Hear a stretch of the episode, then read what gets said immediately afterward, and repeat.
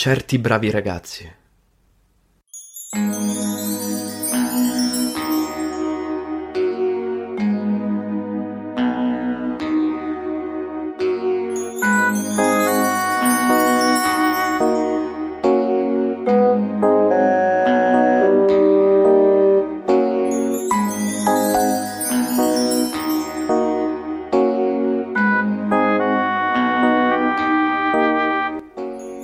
Promesso di descriverle il mio esperimento nel più sintetico dei modi, ma come lei mi insegna, la sintesi è nemica della precisione. Mi scuserà perciò se di tanto in tanto non potrò fare a meno di scendere nei particolari.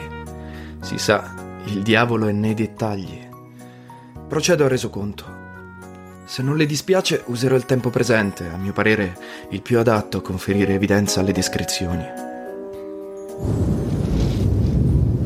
È una brutta serata di giugno. Giugno è un mese fra i più belli, ma questo fa schifo. C'è un'aria scura di temporale, si sta alzando il vento, mentre usciamo insieme dal cancello di Villa Kellerman. La ragazza corre verso la sua uno grigia. Io mi incammino verso il mio Carrera nero, parcheggiato nella stradina laterale. Sottolineo il Carrera, solo i profani lo chiamano la Porsche Carrera. Prevengo un'obiezione banale. Lo so che automobile è un sostantivo femminile, ma in origine non lo era. Le cito Marinetti, veemente dio d'una razza d'acciaio, un'automobile ruggente più bello, eccetera, eccetera. Del resto ci sarà un motivo se il Carrera ha raggiunto quotazioni stellari tra gli appassionati. Stiamo parlando del re della strada, un oggetto di culto, il vertice di una leggenda automobilistica.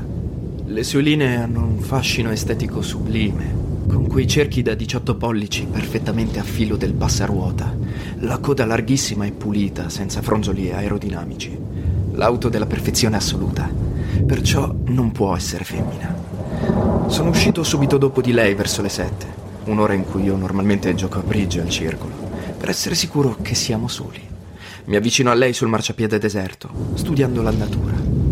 Oggi è vestita insolitamente bene, con un abito low cost, di buon taglio, corpino nero attillato, alta fascia in vita e gonna a ruota azzurro polvere, scarpe nere con tacco medio sottile, scelta vincente perché il tacco 12 è volgare. Il tutto un po' anni 50.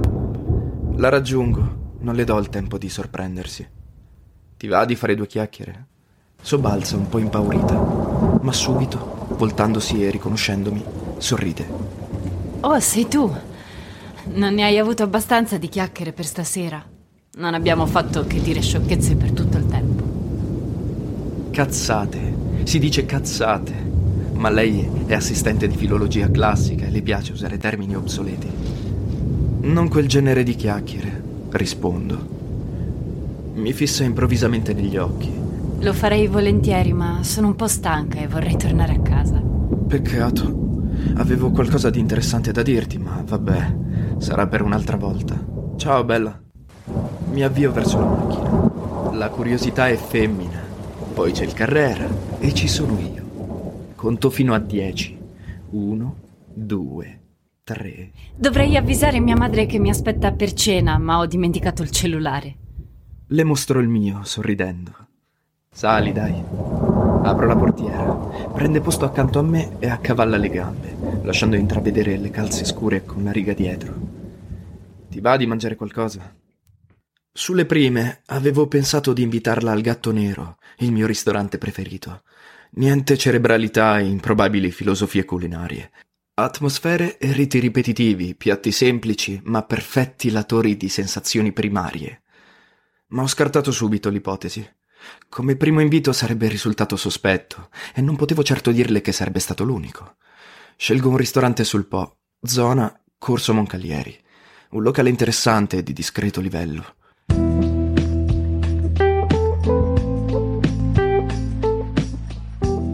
La faccio bere e ridere senza accennare alla cosa che devo dirle. Sembra rilassata, spensierata, perfino bella a tratti racconta aneddoti noiosi sulla sua carriera da morta di fame e mi chiede di me, delle mie amicizie, della mia famiglia. Le rispondo con frasi fatte, luoghi comuni, banalità di circostanza. Di tanto in tanto le accendo una sigaretta e le verso da bere. Io sono astemio e non fumo. Ad un certo punto si avvicina a noi un piccolo straccione con in mano delle rose mezze sfiorite che sembrano raccolte dall'immondizia. Un bambino zingaro. Sussurra lei. Poverino, che brutte rose. Accenno ad un sorriso, ma mi riesce male come al solito, per cui rinuncio. Le parlo con tono severo. Senti, sei una donna intelligente, cerca di evitare i luoghi comuni. Mi guarda stranita e non fa domande, ma è evidente che non ha capito. Forse è la sua estrazione sociale che le impedisce di comprendere l'ovvio, mentre a me è tutto ben chiaro. Ho sempre annoverato fra i più allarmanti sintomi di decadenza il fatto di considerare normali le aggressioni degli zingari al ristorante, dei lavavetri ai semafori, degli extracomunitari all'uscita dei negozi, dei posteggiatori abusivi nei parcheggi a pagamento, eccetera, eccetera, eccetera. A proposito, mi giuri una cosa. Se un giorno dovesse vedermi ridotto a fare una cosa del genere, mi sopprima. Non sto scherzando. Tengo una pistola nel cassetto sotto le camicie. Incarichi chi le pare, non vado a spese. Lei sa come la penso sull'istinto di autoconservazione. Non c'è bisogno di scomodare calergie, basta il raziocinio di cui è dotato ogni essere umano. Quando mi vedo aggredito a tradimento da uno di quei disadattati, il mio primo istinto è quello di mollargli un cazzotto in faccia. Domino l'impulso solo per evitare grane con la giustizia. Inoltre, data la mia stazza fisica, di solito mi è sufficiente uno sguardo. Quello, poi, era solo un bambino. Infatti, appena poso gli occhi su di lui, il piccolo zingaro fa dietro front ed esce dal locale. Lei lo guarda uscire e mi dice, un po' risentita. Perché lo hai guardato così? L'hai spaventato. Ha già i suoi problemi con quelle rose, povero bambino. Non riuscirà a venderne neanche una. Non è una buona ragione per rompere le scatole al prossimo. Ma che ne sai? Di sicuro l'avranno costretto. Magari non è nemmeno figlio di zingari, magari lo hanno rapito. Senti, cambiamo argomento, ti va? Sconcertata dal mio tono perentorio, mi asseconda. Di lì a poco il ragazzino rientra, tiene basso il suo mazzo di rose e fissa il pavimento, senza trovare il coraggio di avvicinarsi ai tavoli. Io lo ignoro, ma lei, evidentemente attratta dagli squallori esistenziali, non riesce a levargli gli occhi di dosso. Lo hanno picchiato. Guarda, un livido sulla fronte. Qualcuno fuori lo ha picchiato e lo ha costretto a rientrare. Guardo il moccioso, guardo lei. È normale, rientra nell'ordine delle cose. Non capisco di cosa si stupisca. Comunque ho deciso di assecondarla. Chiamo il bambino con un gesto della mano, ma mi volta le spalle come se avesse paura di prendersele anche da me. Quel piccolo coglione non vuole saperne di avvicinarsi. Sospiro. Mi alzo, lo raggiungo, gli prendo una mano, gli metto sul palmo un centone e prendo tutto il mazzo. Rimane immobile per un attimo a fissarmi come se non riuscisse a capire. Guarda il centone e guarda me. Poi chiude le dita sporche e scappa fuori senza neppure ringraziare. Sfilo dal mazzo la rosa meno malandata, restituendo le altre all'immondizia da cui provengono. La poso davanti a lei e dico: Tutto a posto, ora possiamo parlare d'altro. Non risponde niente. Mi guarda con gli occhi sgranati e l'espressione di chi sta perdendo l'orientamento. Finita la cena, usciamo dal ristorante. Non sopporto più la puzza. I nostri vestiti si sono impregnati degli odori grevi del locale. Le propongo una passeggiata disintossicante sul lungo fiume, ben sapendo che non accetterà perché sta incominciando a piovere. Infatti mi dice Purtroppo non ho portato l'ombrello, non mi aspettavo che piovesse. A questo punto lei si aspetta un'obiezione, un tentativo di contrastarla. Invece la secondo. Hai ragione, ti accompagno alla macchina. Questa mossa spiazzante proprio non se l'aspettava, ma non posso rivendicarne il merito, trattandosi di una citazione. Fischer Spassky, 1972, undicesima partita. Il cavallo che torna alla casa di partenza. Tutto ciò destabilizza l'avversario e pone il giocatore in una posizione di superiorità. Il messaggio implicito in questo caso è non mi sei piaciuta abbastanza da portarti a letto, il che per qualsiasi donna risulta profondamente umiliante. Infatti non dice una sola parola per tutto il viaggio di ritorno. La riporto davanti alla villa di Michele e le tendo sportivamente la mano. Grazie della bella serata. La vedo cercare febbrilmente un appiglio. D'accordo, sarà per un'altra volta. Per cosa? Per quella cosa che volevi dirmi, non ricordi? Ah, sì, scusa. Stavo appunto per parlartene quando si è messo a piovere. Abito troppo lontano, se no potevi venire a prendere un caffè da me. Mente spudoratamente. So dove vive. Non è che sia lontano. E che si vergogna di abitare in una casa popolare in via Vanchiglia. Indico la collina dietro la Gran Madre. Io abito a due passi. Magnifica zona. Sì, non c'è male. Andiamo? Sorride timidamente. Le ragazze per bene non salgono a casa degli sconosciuti a quest'ora di notte. Ma io non sono uno sconosciuto. E soprattutto tu non sei una ragazza per bene. Detto fatto, la porto a casa mia. Abito in un attico al quinto piano di un edificio d'epoca in via Villa della Regina, ma di proposito evito l'ascensore. La precedo per lo scalone antico, accarezzando il mancorrente di radica della ringhiera in ferro battuto. La radica al tatto è liscia e calda come seta, una sensazione magnifica, non trova? Anche per questo mi piace usare le scale. I palazzi antichi a Torino hanno i gradini bassi, comodi da salire, quasi sempre in pietra serena, un'arenaria di colore grigio a granulometria variabile che preferisco di gran lunga al marmo. Apro il portoncino blindato e le indico il divano di pelle nera. Accomodati. Si guarda intorno trasognata. Hai una casa bellissima. Ho un bravo arredatore. Questo misto di mobili antichi e moderni me l'ha suggerito lui. Del resto lo pago una fortuna. I tappeti sono autentici, i quadri anche. Casorati, Menzio, Follini, Delleani. Ho anche un Jesse Boswell. Non mi piacciono affatto, ma sembra che nel mio ambiente sia obbligatorio averli. La lascio gironzolare con aria trasognata fra i miei dipinti. Vado in cucina e torno con una bottiglia di Dom Perignon. Non proprio un'annata memorabile, nulla a che vedere con 1982, 1988 o 1990, ma pur sempre un dignitosissimo Enotech Rosé, con tutta probabilità il miglior champagne in rosa del mondo. Grazie. Si schermisce lei. Non voglio più bere. Ma io sì. Poso due calici sul tavolino di ebano e mi siedo sul divano. Si siede anche lei, allunga la mano verso il calice e lo porta alle labbra. Allora, Dice, tentando di fare la spigliata e accavallando le gambe. cos'è che mi volevi dire? Comincio a inventare una storia assurda su amici comuni, quel genere di stupidaggini che fanno sempre presa sull'animo femminile.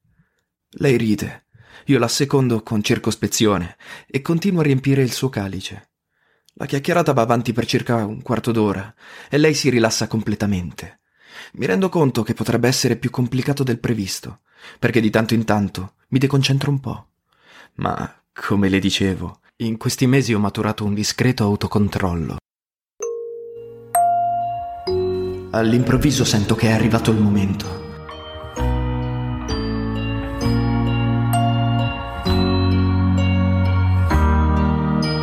Allungo le mani e le afferro i polsi.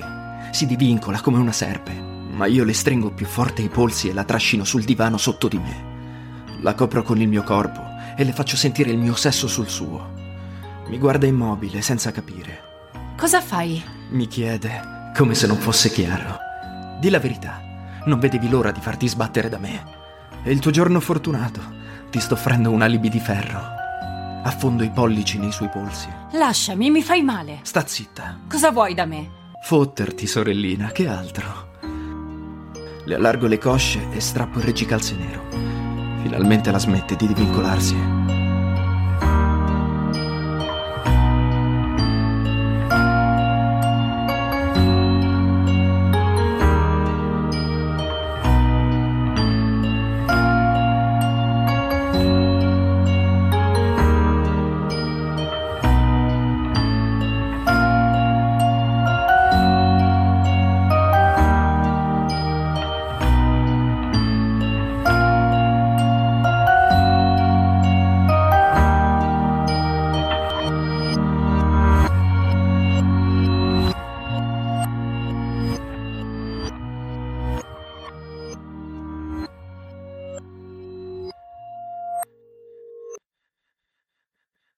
Seguito è molto prevedibile. Alla fine mi alzo dal divano e vado subito a lavarmi, mentre mi infilo la camicia nei pantaloni e mi rifaccio il nodo alla cravatta. Windsor doppio, il nodo dello stile british per eccellenza, triangolare, simmetrico. Funziona molto bene con colletti alla francese o ben aperti. Mi sento soddisfatto. Come supponevo, quella donna è frigida. Ma le piace la violenza. O forse le piaccio io, non lo so. L'essenziale è che la prova è riuscita alla perfezione. Io ho mantenuto il controllo della situazione dal primo all'ultimo istante, mentre lei lo ha perso del tutto. Sembrava pazza o isterica, gridava ancora. Disprezzo chi non sa prendere le distanze dalla carnalità. Una persona degna di questo nome non può lasciarsi dominare totalmente dalla materia. Del resto, la donna ha il cuore sotto la suola delle scarpe e gli occhi che non hanno mai visto le stelle, come disse qualcuno. Quando rientro nel salone provo una nausea salutare e non vedo l'ora che si tolga dai piedi. È ancora lì, immobile e distrutta, come il relitto di un naufragio. Le volto le spalle sperando che il messaggio sia chiaro. La sento scivolare giù dal divano, rivestirsi, raccogliere le sue cose e infilarsi il cappotto. Mi volto, la precedo fino alla porta e la blocco contro lo stipite. È quasi brutta, struccata e disfatta, con le occhiaie profondamente segnate.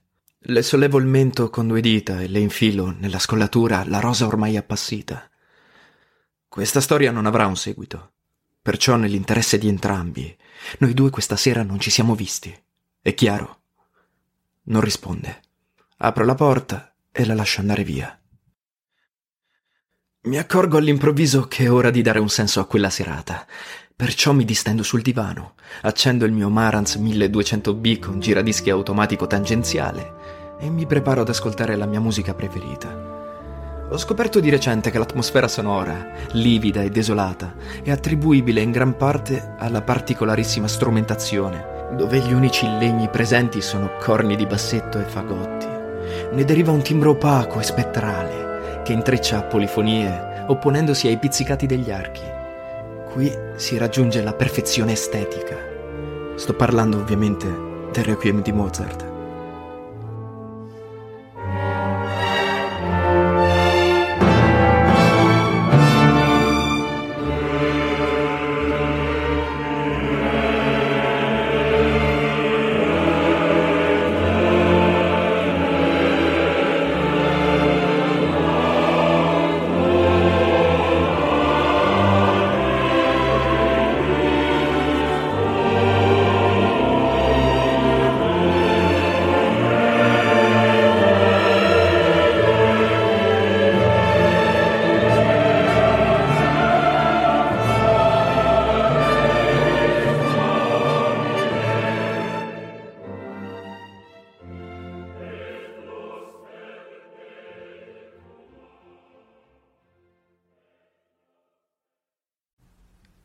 Tempisti.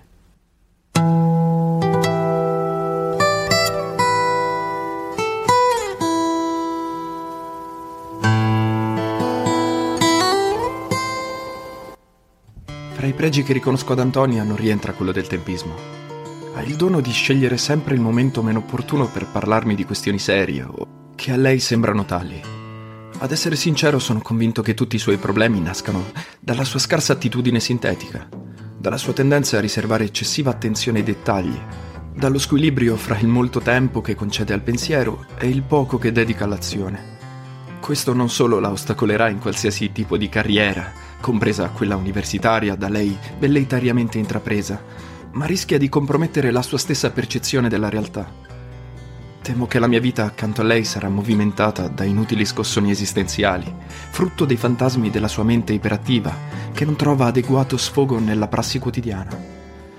E questo mi riporta alla domanda che spesso mi viene posta e che io stesso mi pongo continuamente. Perché proprio lei? Che è come dire, perché non una delle tante ragazze altolocate che frequentano la nostra casa e non fanno nulla per nascondere la loro disponibilità nei miei confronti? La risposta in parte è scontata fino alla banalità, perché nessuna di quelle ragazze è lì per me. Se fossi un operaio e girassi su una panda di seconda mano, non una di loro mi degnerebbe di uno sguardo. E questo a parità di mezzi fisici e intellettuali. Intendiamoci, non sono un ingenuo. So benissimo che questo è normale nel mio ambiente, ma voglio essere io a decidere che cosa è normale per me. Ad ogni modo, non è tutto qui, evidentemente. Molti la giudicano un'arrampicatrice sociale, ma è un giudizio che non tiene conto di alcuni elementi noti soltanto a me. In sintesi, quando l'ho conosciuta, Antonia non aveva la più pallida idea di quale fosse la mia condizione economica e io non intendevo farglielo sapere, anche perché non mi vergogno ad ammetterlo. Non era una cosa seria. Per quello che mi ripromettevo di fare con lei, era più che sufficiente stare sulle generali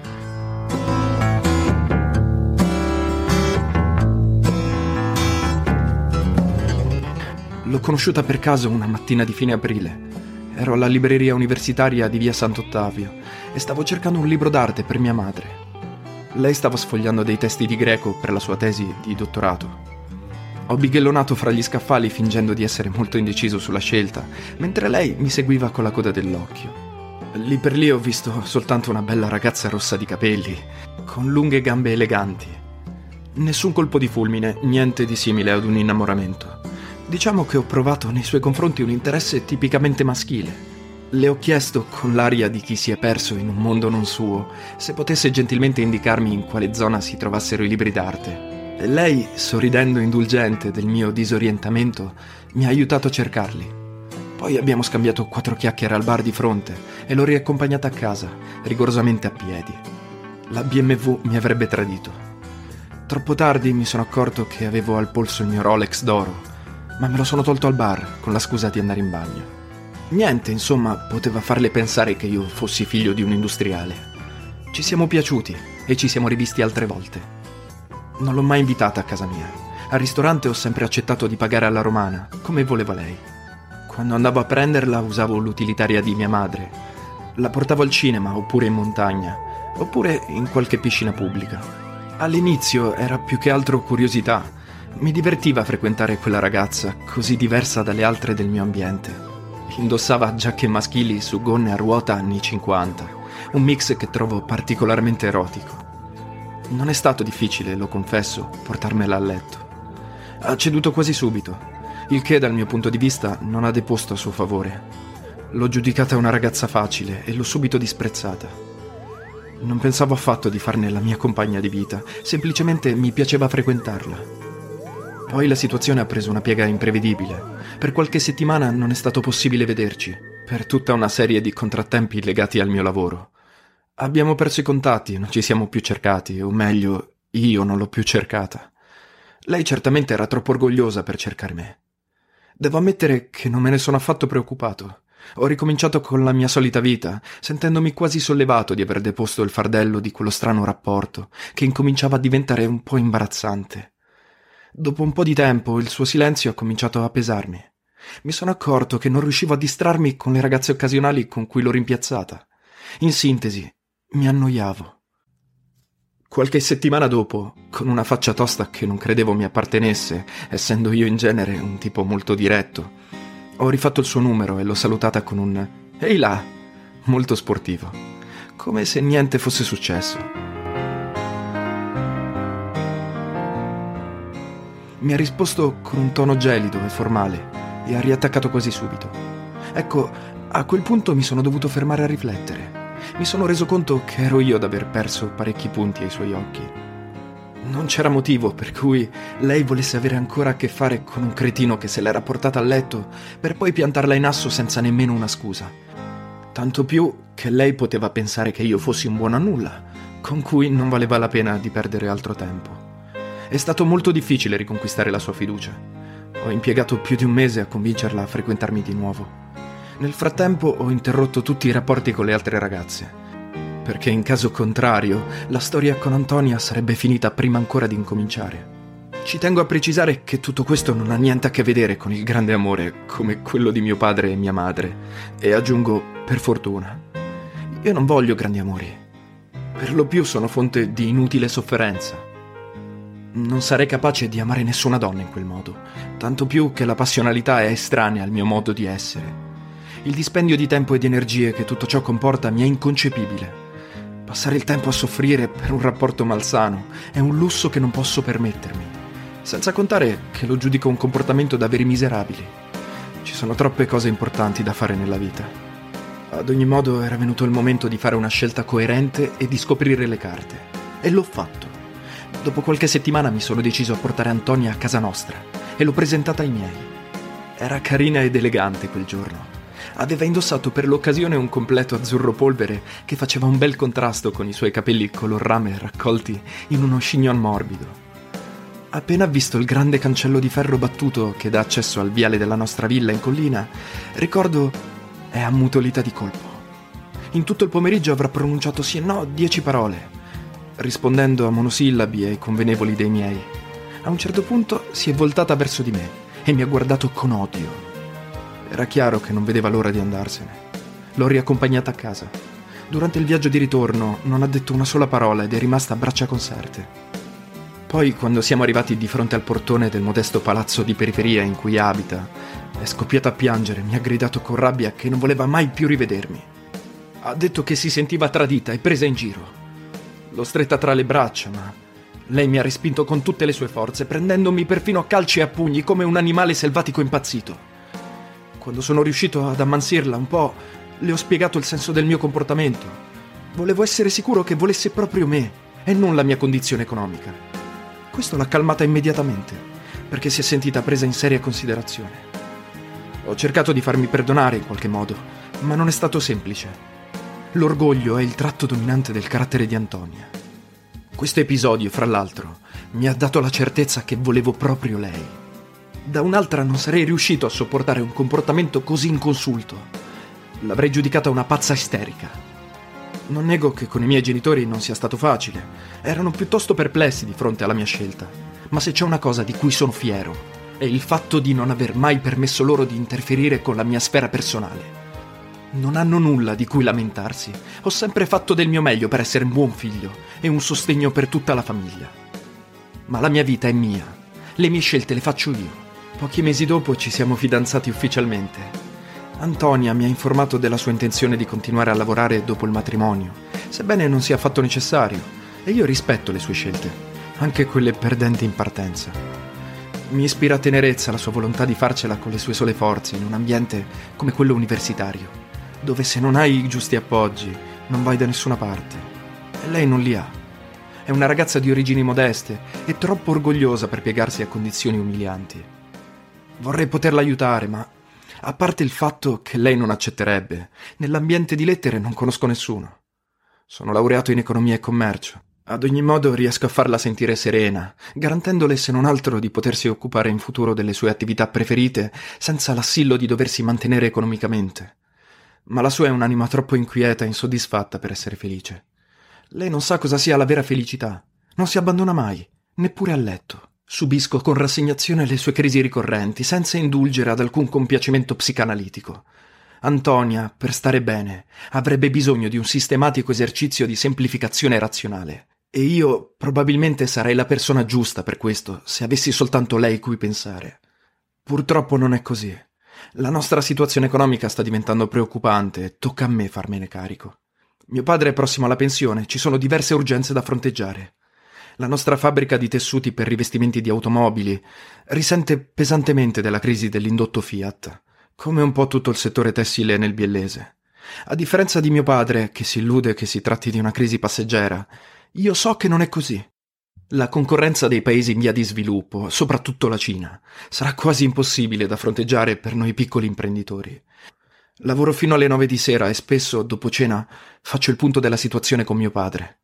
Perciò non mi resta molto tempo per Antonia. Ma è anche per lei che lo faccio. Perché Antonia, al di là della sua apparenza svagata e distratta, è piuttosto sensibile agli aspetti materiali dell'esistenza e non so fino a che punto si sia resa conto che io sono la sua unica possibilità di assicurarsi un tenore di vita all'altezza delle sue aspettative. Se lo avesse capito, eviterebbe di crearmi problemi inutili, evidentemente. Oggi, ad esempio, benché sapesse che alle 6 devo incontrare il nostro commercialista per tentare di risolvere un imbarazzante problema di arretrati d'imposta, ha insistito per vedermi a tutti i costi. E così le ho dato appuntamento per le quattro e mezzo in piazza San Carlo, al nostro solito bar.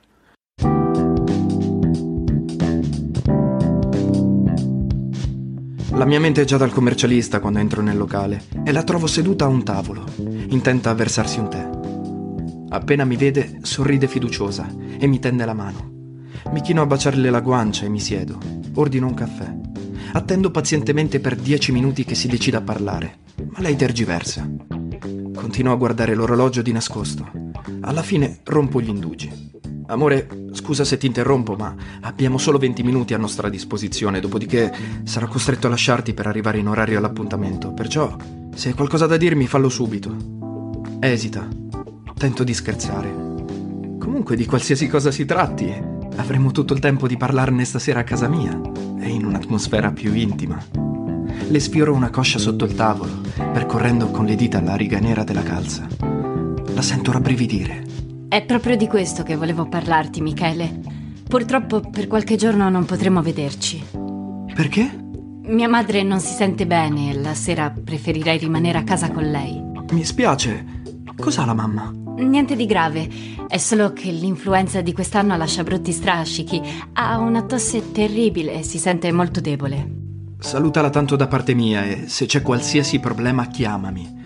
Lo sai che conosco diversi specialisti. Rimane in silenzio per qualche secondo. Alla fine le chiedo... Qualcosa non va, Antonia? Niente. Come niente? Non è vero, cos'hai? Sono solo un po' scossa per via di una brutta storia capitata ad una mia amica. Una che conosco? No, è una mia collega di università. Cosa le è successo? È stata violentata da un amico. Non riesco ad evitare di scoppiare a ridere. Violentata? Ma dai! Non capisco cosa ci trovi da ridere. Scusa, amore, ma se lei stessa dice che era un amico, è evidente che non è stata violentata. Più che altro è evidente che lui non era un amico. Ed è altrettanto evidente che lei lo sapeva. Su, non essere ingenua. Ma non hai caldo con quella maglia a collo alto? No, anzi ho freddo. Sei sicura di star bene? Le tocco la fronte. Mi pare che tu abbia qualche linea di febbre. Forse ti sei presa anche tu l'influenza, come tua mamma. Sto bene, non preoccuparti. Ma perché dici che lei lo sapeva? Dov'è successo il fattaccio? A casa di lui. Allora lo vedi che ho ragione. Non è mica un teppista che l'ha aggredita a tradimento in un portone. Lei ha accettato di andare a casa sua. Certo, per bere qualcosa. Amore, per bere qualcosa ci si trova al bar. Ma non capisci, lui l'ha costretta con la forza. Ha le guance chiazzate di rosso. Quasi certamente all'influenza, anche se dice di no. Non devo farla agitare così. Guardo l'orologio, rendendomi conto di essere stretto tra due fuochi. D'accordo, diamo a Bruto quel che è di Bruto. Mi prendi in giro? Ma sì, sto cercando di sdrammatizzare. Voglio dire, diamo pure al Bruto la sua parte di responsabilità. Ma la tua amica è corresponsabile di ciò che le è accaduto e non escludo che in qualche modo lo abbia provocato. La parità fra i sessi implica la capacità da parte della donna di assumersi le sue di responsabilità, altrimenti si è comunque bisognosi di tutela, a prescindere dall'età e dal sesso. Cosa vuoi dire? Voglio dire che la tua amica ha dimostrato scarsissimo buonsenso, per non dire che si è comportata da vera cretina. E poi, se violenza c'è stata, perché non va a denunciare il violentatore? Antonia tace con gli occhi bassi. Comunque, amore, non vedo perché il caso di una tua amica debba coinvolgerti tanto. Perché una cosa del genere può capitare a tutte. Questo proprio no. Una ragazza con la testa sul collo non si mette in certe situazioni. Ad ogni modo, lo sai, a me piace essere concreto. L'importante è limitare i danni. Spero che la tua amica abbia preso le sue precauzioni per evitare una gravidanza indesiderata. Certo che le ha prese. E che l'amico violentatore fosse sano. Sai, si rischia l'AIDS con certe leggerezze. Non è un tipo frivolo. E magari è anche bello. Sì, lo è. Sono sempre più convinto che alla tua amica l'esperienza non sia dispiaciuta. Comunque a questo punto non vedo il problema. Il problema è che la mia amica è fidanzata. In questo caso le conviene tenere il fidanzato all'oscuro della cosa. Se è un tipo geloso, la tua amica corre qualche brutto rischio. Non credo che lo sia. In ogni caso il loro rapporto è destinato a risentirne. Io non sono né geloso né possessivo. Ammetto di poter sbagliare, ammetto che anche gli altri possano sbagliare. Ma per quanto mi sforzi di essere razionale e tollerante, una cosa del genere non mi farebbe piacere. No, proprio per niente, anzi, a dirla tutta non so proprio come reagirei. Perciò ti conviene tacere. Mi conviene. Le conviene. Il fatto è che lei si sente profondamente umiliata, non riesce più ad avere rispetto per se stessa e non riesce. non riesce più a farsi toccare da nessun uomo. Sorrido, le do un bacio in fronte e mi alzo. Beh, tesoro, questi sono veramente cavoli suoi. Adesso scusami, faccio tardi dal commercialista. Ci sentiamo stasera. Salutami la mamma e se hai bisogno, mi raccomando. Accenno al gesto di telefonare, le faccio una carezza sul viso e corro a pagare il conto per tutti e due. Solo più tardi, mentre sto guidando nel traffico cittadino, mi rendo conto che non ha risposto al mio saluto. Ma è tipico di Antonio avere di questi malumori improvvisi, destinati a passare come i temporali estivi. Non ci faccio caso, anche perché, come avevo previsto, sono maledettamente in ritardo. Terapie alternative.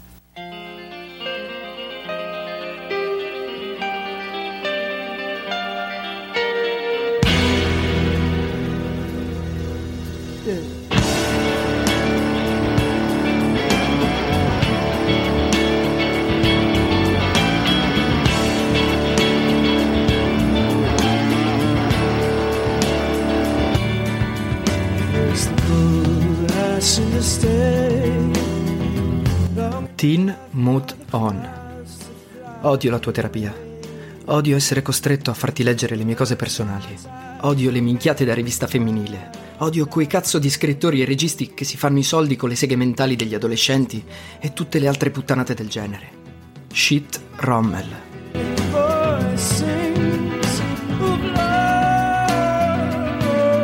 Teen Mood Off. Per accontentare l'analista, che mi ha prescritto come terapia la redazione di un diario quotidiano, mi accingo a ridurre la mia vita a sdolcinata paccottiglia, sbrodolatura da rotocalco, patetico libro da capezzale per ragazzine sentimentali, soggetto ideale per sceneggiatori di B-movies mediocri. Bene, coraggio Emanuel, ti tocca. Sono le sette di sera di un mercoledì di giugno. Disteso sul letto, con tegame convalescente arrotolato addosso, ascolto la mia musica e contemplo il pugno di mosche che mi ritrovo in mano. Questa parentesi estiva è come una palude di sabbie mobili. Scruto la sponda opposta con l'acqua alle caviglie, ma non so come muovermi. Ho paura di sprofondare ad ogni passo. Ho studiato come un pazzo per farle piacere. Ho recuperato su tutti i fronti. Sono stato promosso a pieni voti e il risultato è che adesso non ci vediamo più da settimane. È solo questione di attendere il prossimo autunno, ha detto. In sintesi, sono un coglione. Il telefono squilla, cerco di non farci caso. Nessuno dei miei risponde. Teresa! Stasera devo uscire con degli amici, fra cui una certa Erika che da qualche tempo mi tempesta di telefonate e mi chiama con dei nick gay tipo Topo, Topino, cazzate del genere. Storpia il mio nome con un diminutivo idiota, Manu. Odio i diminutivi. E poi il mio nome mi piace com'è. Non ho nessuna voglia di sollevare il ricevitore e di sentire la sua voce. Ciao Manu, che stai facendo di bello? Sono concentrato su un passaggio di chitarra assolutamente imprevedibile che sta cercando di restituire un po' di senso alla mia vita. Non sapevo che il grande Tim avesse avuto un figlio così straordinario. È stata un'incredibile sorpresa per me scoprirlo. Il telefono non la pianta. Mi alzo, deciso a rispondere o a spaccarlo. Pronto? Il mio tono suona fanculo. Emanuel, 30 secondi di silenzio. ci sei? Ciao Antonia. Hai da fare stasera? No, niente, non ho niente di speciale in programma. Ti andrebbe di accompagnarmi al cinema? Danno Re Leone al Lux. Fantastico, quando?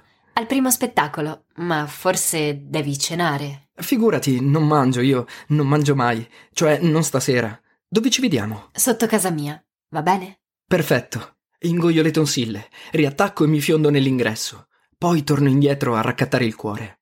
Forse sono troppo trasandato. Do un'occhiata allo specchio. No, va bene così.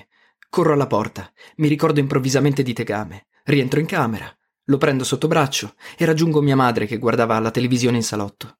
La miglior difesa è l'attacco. Non devi guardare tutta questa robaccia, mamma. È spazzatura, ti fa male. Ciao, io vado. Si volta con aria interrogativa. Alla festa di Gianluca? Sì. Ma non era dopo cena. No, è alle sette e mezzo, hanno cambiato l'orario. È un po' seccata. E non potevi avvisarmi per tempo? Avevo già fatto preparare la cena.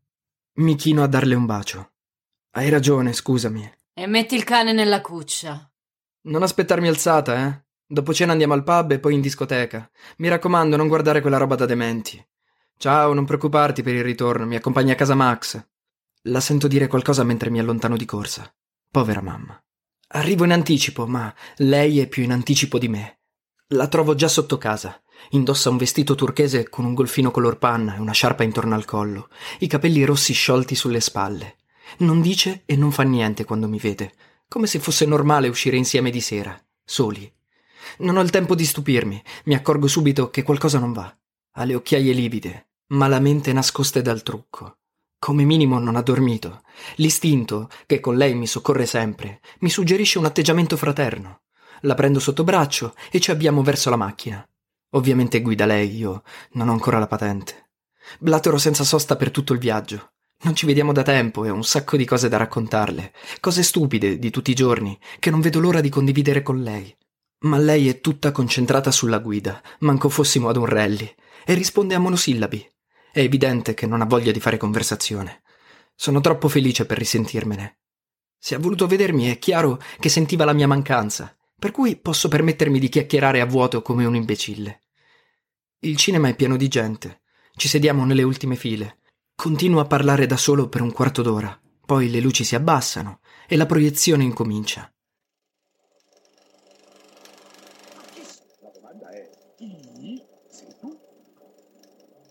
Il film è bello, ma la mia mente è tutta concentrata su di lei, che se ne sta lì a braccia conserte, con gli occhi fissi sullo schermo.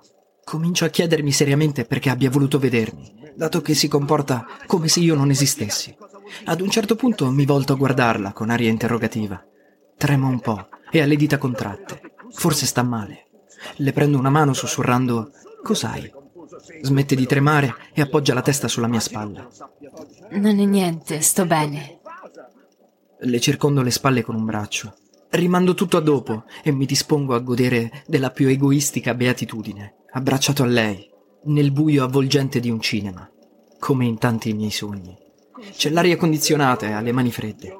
Le prendo fra le mie, strofinandole leggermente ed accostandole alla mia bocca per riscaldarle con il fiato, come il bue e l'asinello del presepe. Ad un tratto rovescia la testa all'indietro e chiude gli occhi. Mi sforzo contro ogni evidenza di interpretarlo come un gesto amichevole. Mormora sottovoce, stronzo di un ragazzino, e mi sfiora il collo con le labbra aperte. Da quel momento in poi i miei ricordi si fanno confusi. Ricordo solo l'odore amaro dei suoi capelli e la temperatura altissima della sua pelle. All'improvviso, mentre solleva la mano destra per accarezzarmi i capelli, vedo un livido violaceo sul suo polso. Le prendo l'altra mano, le scopro il polso e vedo un segno uguale. Anche la sua gola è chiazzata di ematomi. Mi scosto bruscamente da lei. Che significa? Non risponde. Si riavvolge la sciarpa intorno al collo e finge di concentrarsi sul film. Entro in una zona di vuoto pneumatico, in cui non riesco a pensare più a niente. Le immagini del film si accavallano nella mia mente senza che io riesca a seguire nulla della trama, distratto dal pesante pulsare del mio cuore. Dopo qualche minuto sento la sua testa appoggiarsi di nuovo sulla mia spalla, ma questa volta resto immobile. Cerca la mia mano, mi volto a guardarla. Le sue occhiaie sono diventate viola fanno impressione. Il mio cuore si serra in una morsa. Stringo la sua mano sussurrandole va tutto bene. Che cazzo sto dicendo? Le viene un attacco di tosse, dice che è colpa dell'aria condizionata. Estrae delle pastiglie dalla borsetta e le ingoia. Dopo qualche minuto, o forse qualche ora, mi dice Ho bisogno di parlarti. Ci alziamo sul più bello della scena finale strappalacrime, fra le imprecazioni degli altri spettatori. Ha incominciato a piovere, le gambe mi tremano. Prego il Dio in cui non credo di darmi la forza. A tutt'oggi non so come finisca il Re Leone.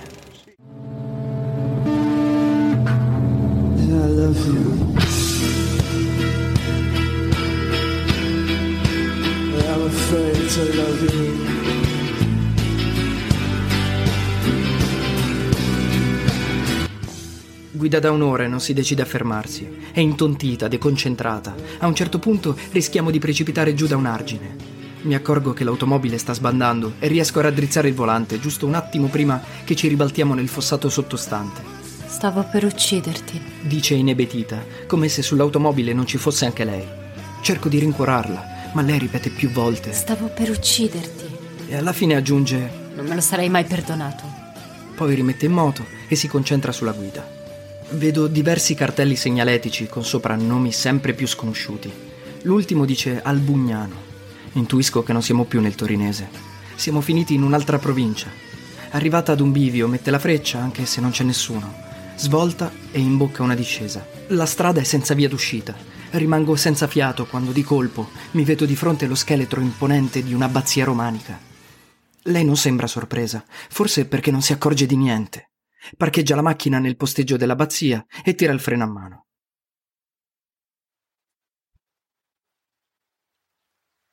Una scomoda utilitaria parcheggiata di notte in un piazzale deserto sotto la pioggia, con le rane che gracidano intorno. La situazione è tipica fino allo squallore. Provo un attimo di tremendo imbarazzo. Mi volto a guardarla. Continuo a fissare il volante come se si aspettasse qualcosa da lui. Alla fine trovo il coraggio di parlare. Cos'è successo? Le chiedo. Non risponde. Insisto. Mio fratello lo sa Scuote la testa. No, non riesco a parlarne con lui. Non ti ascolta, vero? Non vuole mai sapere le verità scomode. Fa segno di sì. Vuoi provare a parlarne con me?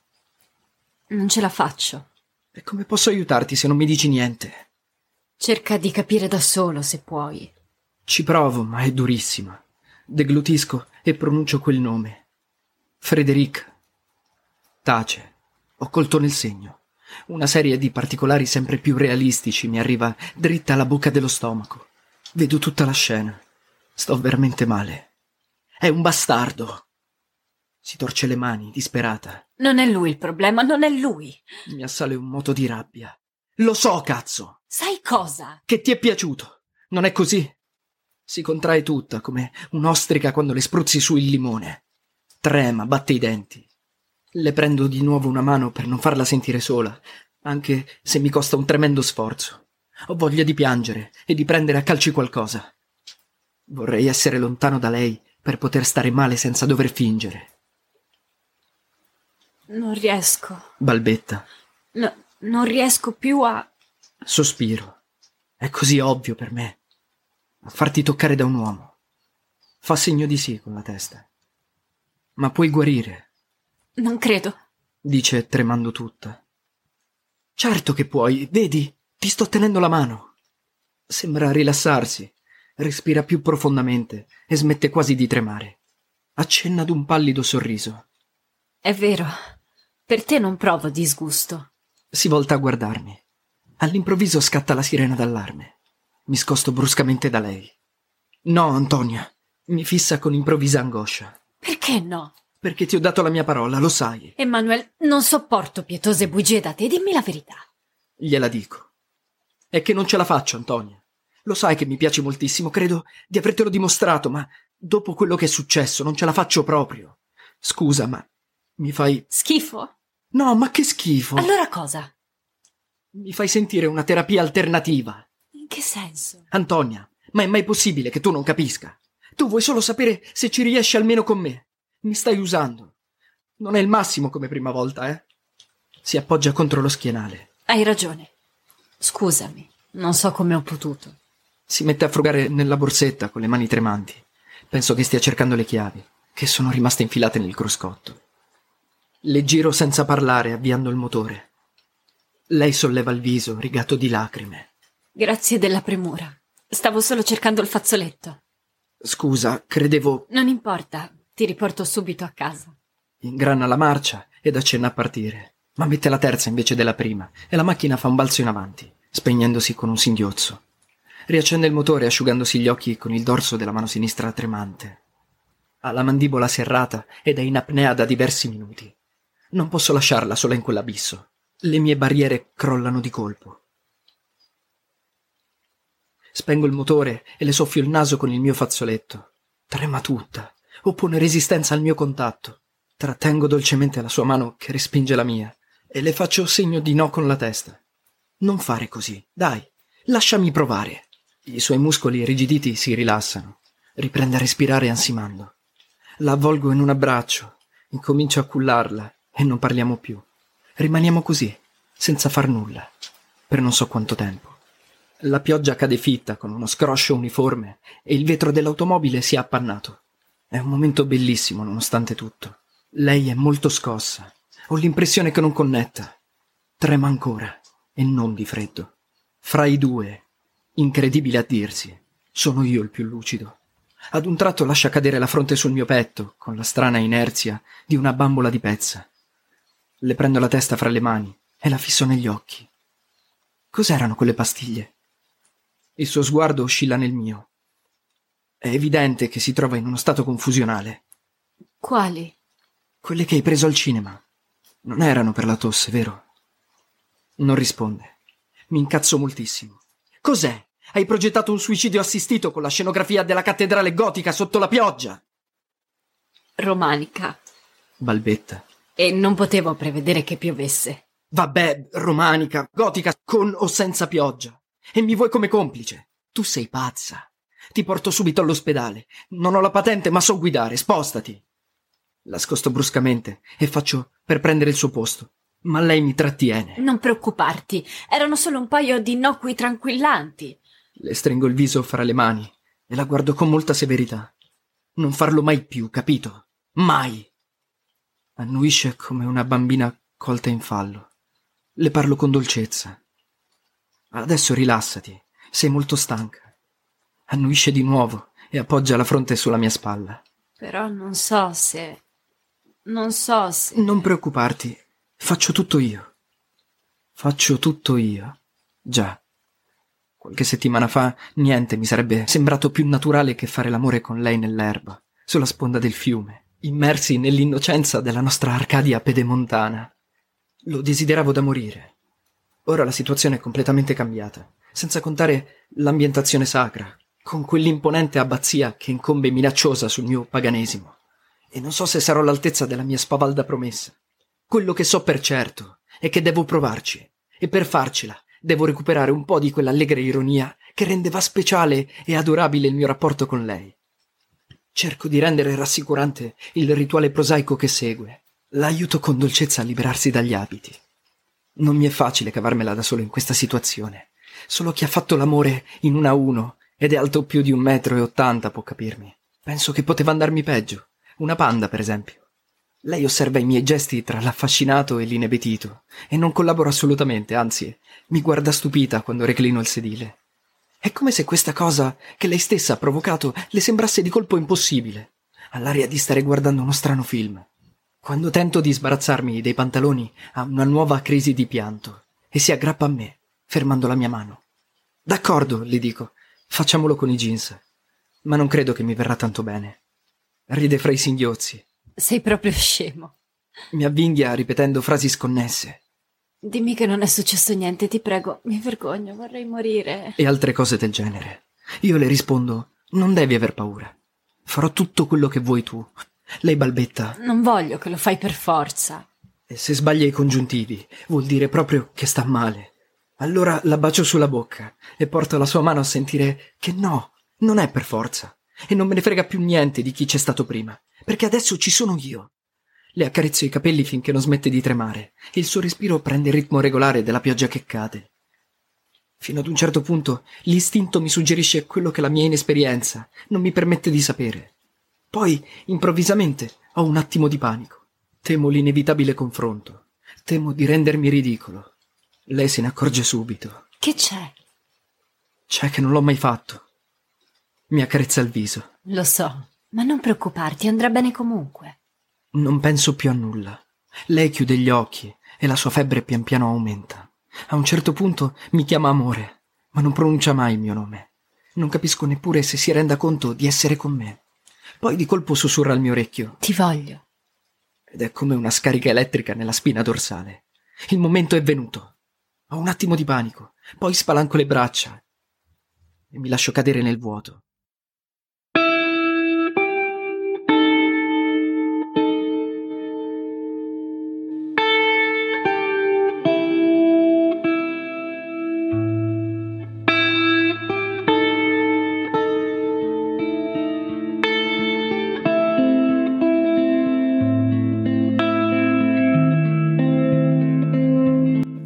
Vampa di calore mi spinge di colpo in alto. Vedo lei laggiù in fondo, sull'orlo di un incomprensibile terrore. Non penso più a me stesso e neanche potrei perché non ci sono più. Sono sparito in lei. Sono lei. So esattamente tutto quello che le sta succedendo. So dove devo portarla e come. Un vortice mi risucchia, ripercorro all'indietro tutta la mia vita e l'urlo della luce e nove mesi di dolcissimo nulla. Lei non riesce ad uscire da quell'apnea di follia. Resta avvinghiata a me e dice: Aiutami. Il gorgo la inghiotte mentre io mi alzo. Mi sollevo da terra, le mie ali robuste mi portano sempre più in alto. Vedo sotto di me il campanile dell'abbazia e non voglio lasciarla sprofondare. Devo portarla con me. Poi, finalmente, il decollo, il volo la vertigine, la bellezza tremenda del suo viso. Conto tutte le stelle della notte mentre atterro dolcemente e le dono quel che resta di me.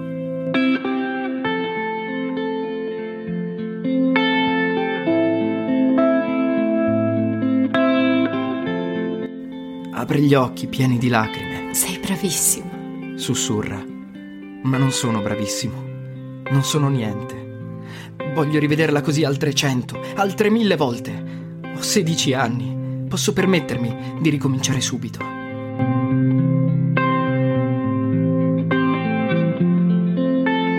Quando guardiamo l'orologio sono quasi le tre di notte. Mi ricordo all'improvviso di mia madre. Tutto mi sembra irreale. Verso le tre e mezza mi lascia davanti al cancello di casa mia. L'ansia ha incominciato a rodermi e non smette finché lei non mi fa una domanda che aspettavo da un'ora. Ti va se ci rivediamo ancora? Non so cosa le rispondo, ma deve essere molto buffo perché scoppia a ridere. Nella fretta ho dimenticato le chiavi di casa. Busso alla finestra della camera di Teresa. Non dorme. Viene ad aprirmi quasi subito. Mi guarda con rimprovero e mi dice di salire le scale senza far rumore. Le do un bacio in fronte e salgo i gradini a quattro per volta.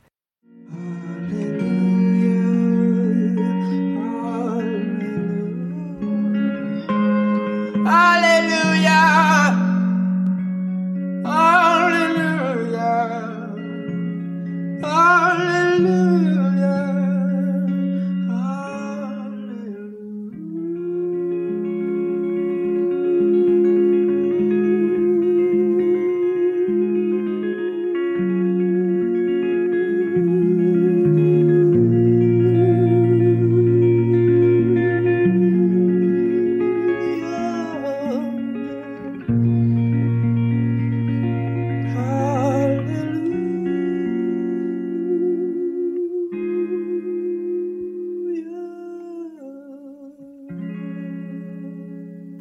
La vita sa essere meravigliosa.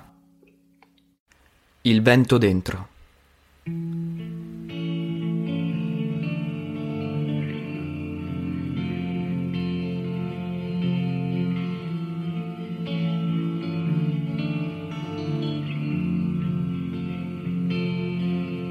Non sono affatto sicuro che questa terapia mi stia facendo bene, dottore. Rievocare il periodo successivo a quella notte mi fa un effetto più emetico che catartico.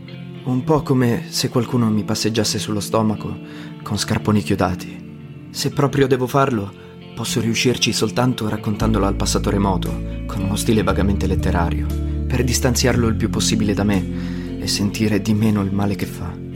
Fortuna che ho studiato al classico. Nel corso dei giorni che seguirono, la spiritualità di quella notte si trasformò, chissà come, in uno spasmodico bisogno fisico Ben presto la mia presunta forza d'animo, della quale ero così orgoglioso, rivelò tutta la sua inconsistenza. Quando la rividi, qualche giorno dopo, mi bastò un'occhiata per comprendere che si sentiva come me. Non vedevamo l'ora di rimanere soli. Lei uscì per prima, io trovai una scusa e la raggiunsi subito. Durante il viaggio in macchina non dicemmo niente. Saltammo tutti i preliminari, ci togliemmo solo lo stretto indispensabile con gesti frenetici, in un silenzio irreale.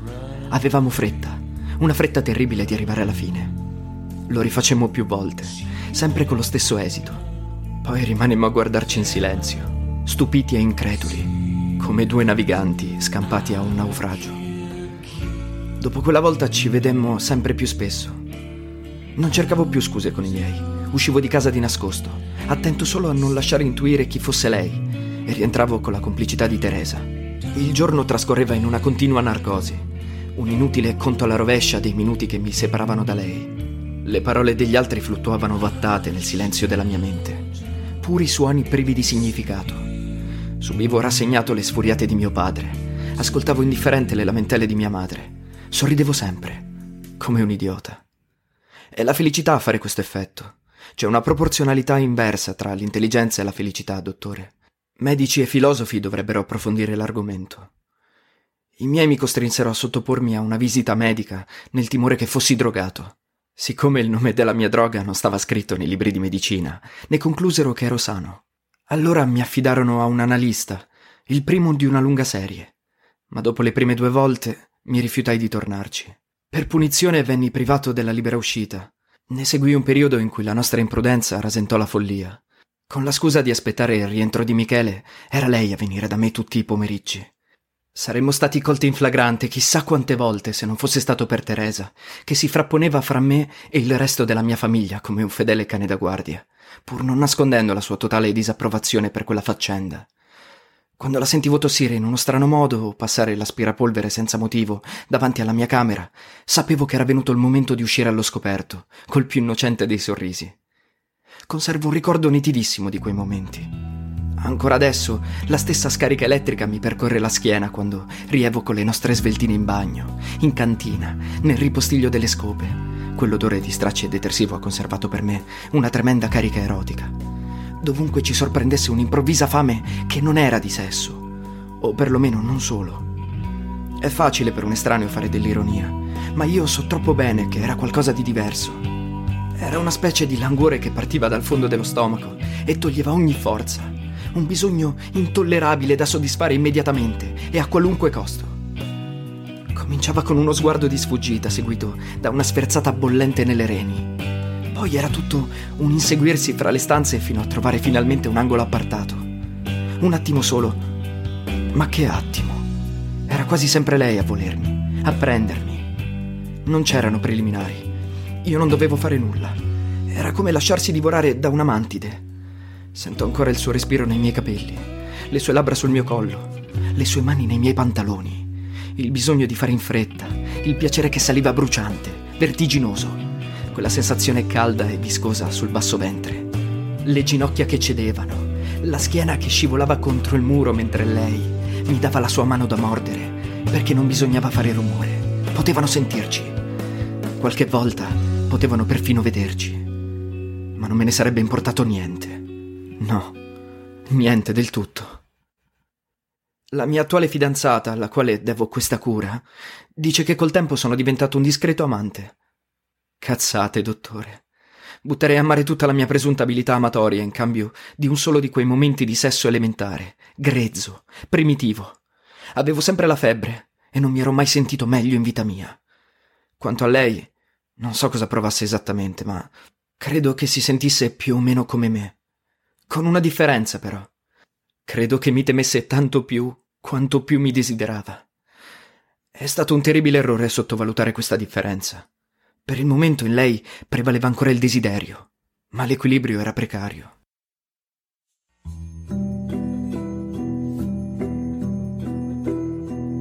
Io no, non avevo paura. Mi lasciavo vivere con tutto me stesso. Ero un albatros.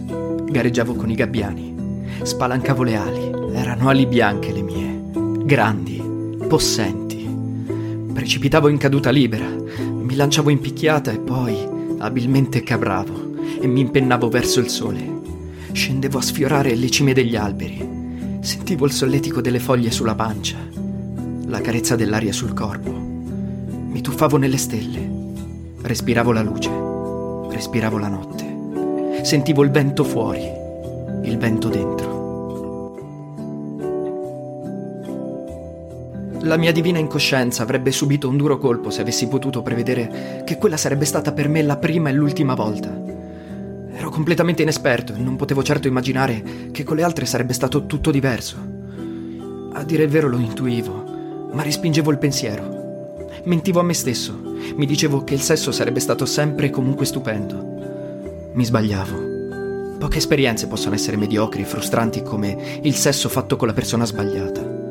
Colgo l'occasione per ricordarti, dottore, che questo diario è coperto da segreto professionale.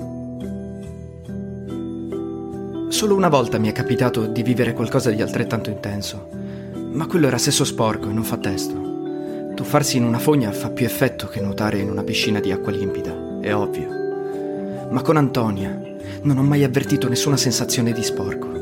Niente avrebbe potuto convincermi che fosse peccato. Come poteva essere peccato una cosa così bella? Quel delirio, se fosse durato ancora a lungo, ci avrebbe portati entrambi alla pazzia. Il che per me non era un problema ma per lei sì. Aveva un fidanzato e una carriera da mandare avanti. Era sempre più spaventata. Restava da vedere cosa sarebbe subentrato a quella prima esplosione dei sensi e non avevo la minima idea. Forse mi sarei stancato di lei, rimanendole affezionato come un fratello. O forse, chissà, sarei potuto diventare il suo amante fisso. Fu una sorpresa per me scoprire che col passare delle settimane il bisogno di sesso andava pian piano placandosi ma il mio sentimento non diminuiva, né di intensità né di profondità. Avevo bisogno di lei anche solo per stare seduto al suo fianco, anche solo per guardarla lavorare. Se per un giorno non avevo sue notizie, mi sentivo ansioso e allarmato. Rivederla mi dava un'immensa gioia e un altrettanto immenso sollievo, come se fossi scampato ogni volta un pericolo. Quando provai a dare un nome a quel mio sentimento, ne trovai solo uno fui costretto ad ammettere che la amavo.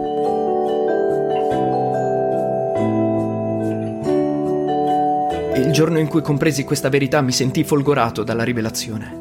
Era come se fossi stato investito di una dignità sacerdotale. Mi era stato concesso il privilegio di amare sul serio, dal profondo dell'anima, e sentivo che era una cosa sacra. Trascorsi l'intera giornata seduto tra i filari di un vigneto, su una collina, dalla quale dominavo l'intera vallata senza essere visto. Tegame aveva capito, a modo suo, la solennità del momento. Si era arrotolato nell'erba e si era messo a dormire cercando di non darmi fastidio. Credo di aver pregato Dio nel solo modo in cui ne sono capace, cioè ringraziandolo dal profondo del cuore. Quando finalmente tornai a casa, lei era in ansia. Trovò una scusa per rimanere sola con me in cucina e mi chiese cosa fosse successo. Io le dissi di stare tranquilla, le augurai la buonanotte con un bacio sulla fronte e andai a dormire, lasciandola stupefatta ma serena. Ero diventato lo scrigno di un tesoro. Sapevo di doverne avere il massimo rispetto. Non mi ero mai sentito così. Di solito a questo punto i miei interlocutori occasionali arrivano tutti alla stessa conclusione, che il mio non era amore, ma attrazione morbosa, dipendenza sessuale, un comportamento patologicamente deviato, eccetera, eccetera. Tirano in ballo il complesso di Edipo e altre stronzate del genere. Evito di contraddirli, tanto è inutile. Non possono capire. Io stesso, in seguito, non ho più capito e ho negato l'evidenza. Adesso so con certezza che avevo ragione. L'attrazione per lei era conseguenza e non causa dei miei sentimenti. Questa consapevolezza, come dicevo, non mi ha impedito di avere rapporti fisici con altre donne, ma li ha resi abbastanza insignificanti. Attualmente sono indifferente al sesso fin quasi all'impotenza. Anche con lei provavo sensazioni fisiche piuttosto vaghe, nel periodo in cui le cose non andavano più bene fra noi.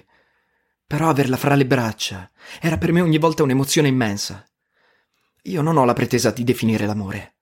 Non so come chiamare quel caos di emozioni contraddittorie. Non so che nome dare al mio desiderio di renderla felice.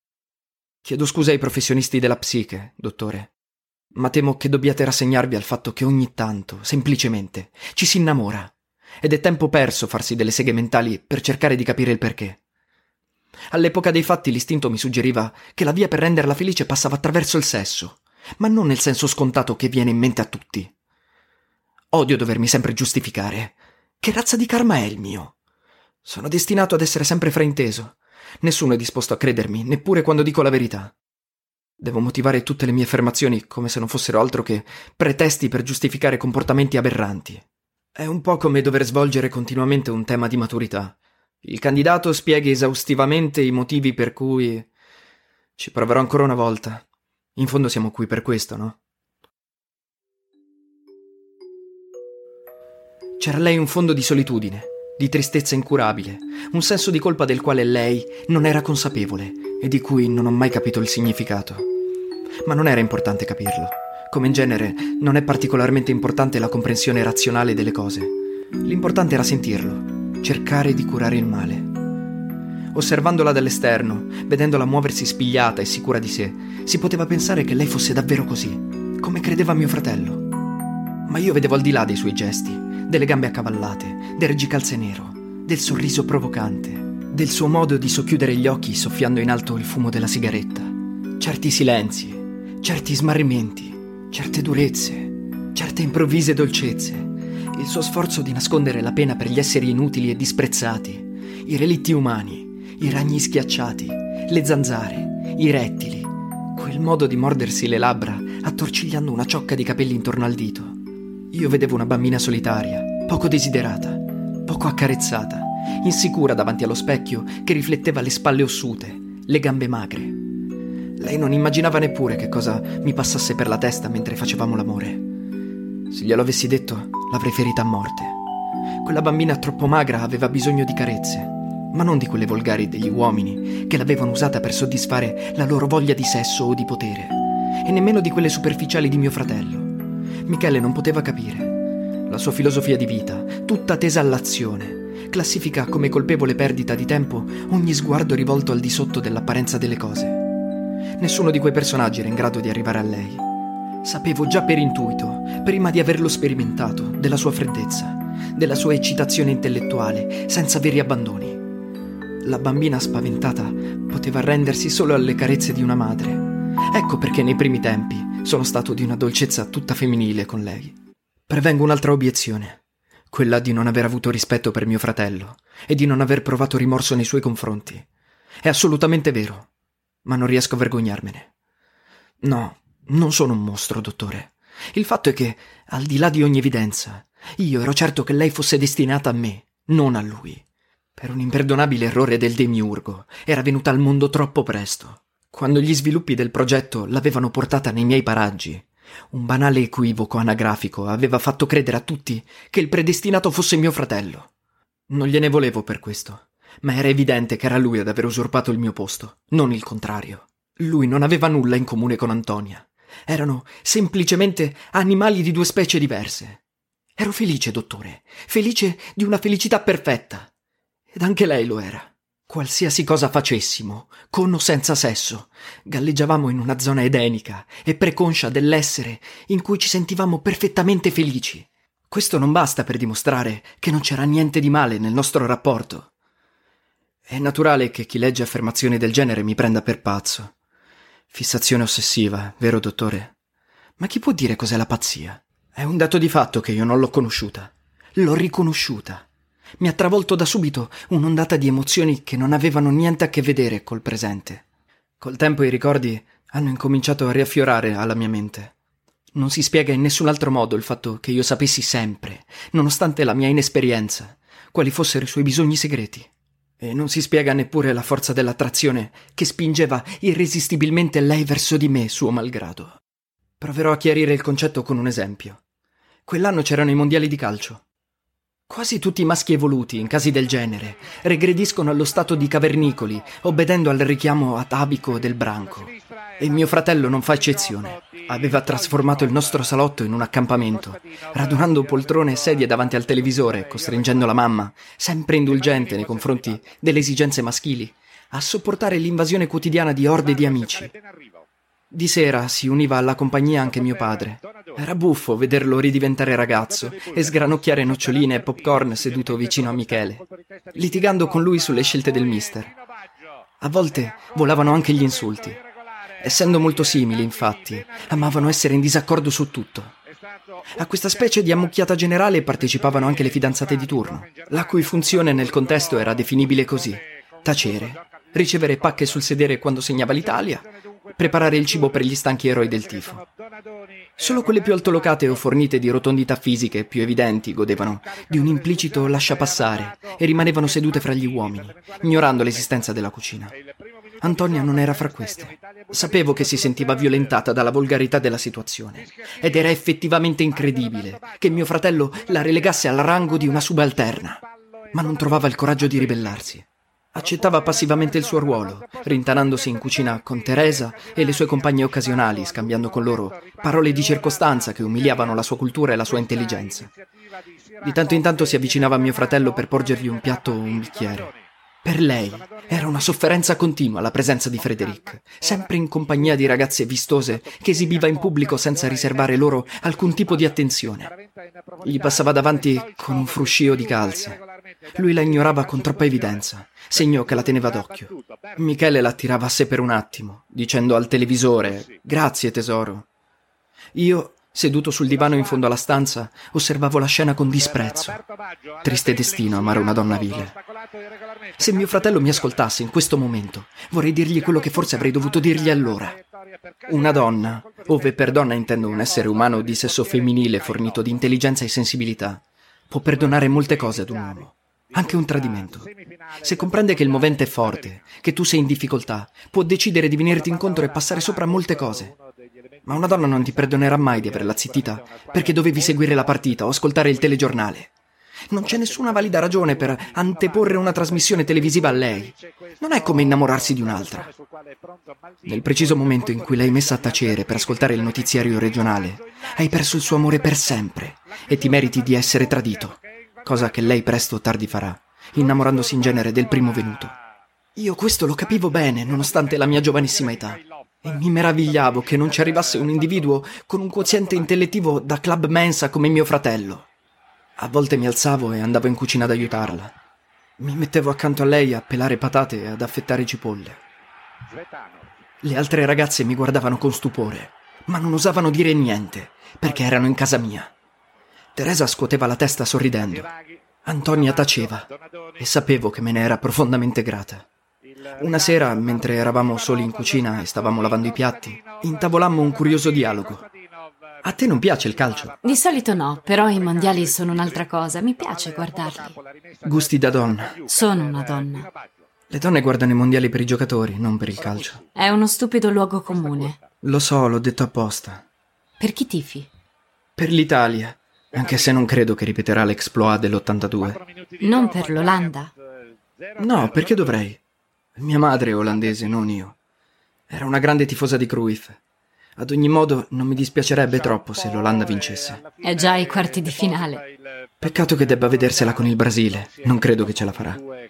Difficile azzardare previsioni dopo l'eliminazione dell'Inghilterra. A proposito dell'Inghilterra, che te ne pare di quel nuovo ragazzo del Manchester? È molto bravo. Bravo, eh? Era un trabocchetto ingenuo e non ci sono cascata. Ma dai. Me l'hai chiesto perché ti assomiglia un po'. Ma tu preferisci i bruni, vero? Già. Se ti piacciono i bruni, perché non vai in salotto? Risparmiati le battute. Mi è venuta un'idea migliore. C'è un televisore in camera mia. Possiamo guardarli lì, i mondiali. Che ne dici? Sei matto. Pensi che qualcuno sentirà la nostra mancanza? Quanto a questo non si accorgono neppure se siamo vivi o morti. Bene, io prendo la torta di mele e il cioccolato. Tu pensa alle bibite. Da quella sera i mondiali li seguimmo così, chiusi a chiave in camera mia, senza che in effetti nessuno prestasse la minima attenzione alla nostra assenza di 90 minuti più tempi supplementari. Alle partite alternavamo i cartoni animati.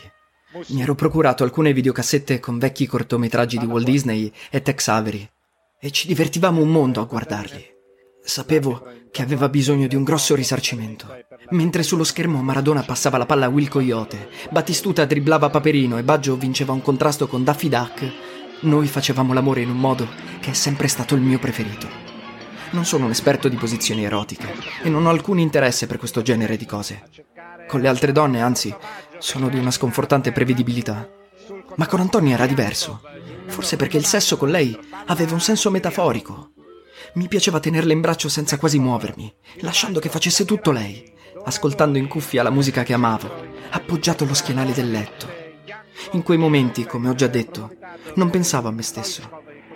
Ero un'antenna, tutto sintonizzato su di lei, pronto a percepire ogni sua minima reazione fisica. Le sussurravo all'orecchio frasi complici. Le dicevo, guardati nello specchio, sei bellissima. Pensa se ti vedesse Frederica adesso. Puoi pensare a lui se vuoi. Lo so che ti piace. Non aver paura, non mi offendo. E lei a poco a poco si smarriva in un'estasi incosciente. Ogni tanto la imboccavo con pezzi di torta e cioccolata. In questo modo la costringevo a prendersi quelle rivincite che da sola non era in grado di concedersi, immergendola in un benessere di tutti i sensi, consolandola, per così dire, a 360 gradi.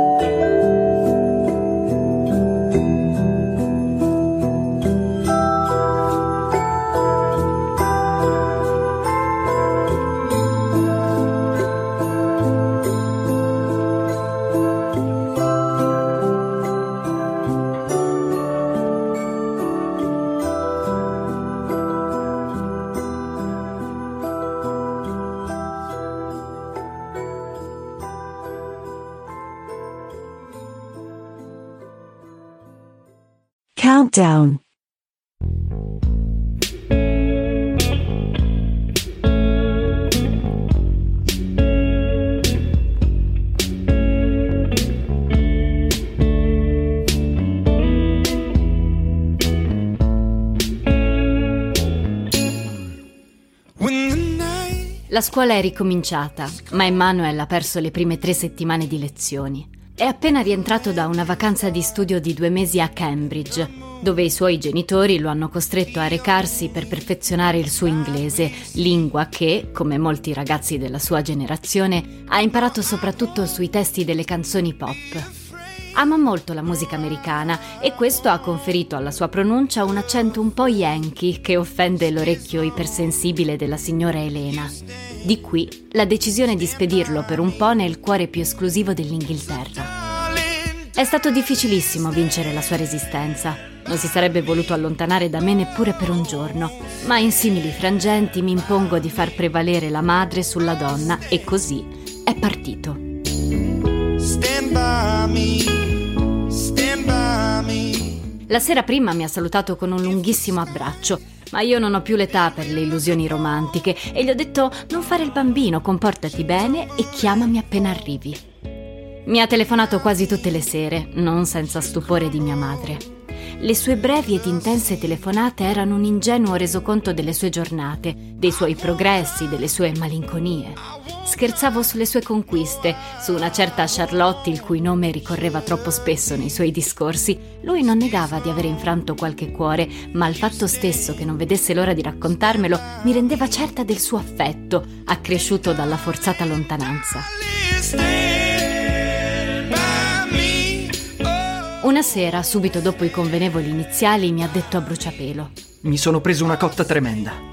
Poi, dopo una pausa studiata, ha aggiunto. Per Shakespeare. Stiamo studiando il primo Amleto, l'edizione del 1603, sai. Letto in lingua originale è da sballo. Per dissimulare la violenta emozione che mi aveva fatto quasi saltare il cuore in bocca, mi sono lamentata dell'espressione gergale, rinfacciandogli di avere tradito la lingua italiana per quella inglese. Mi è mancato. Appena ho saputo del suo rientro mi sono precipitata alla villa.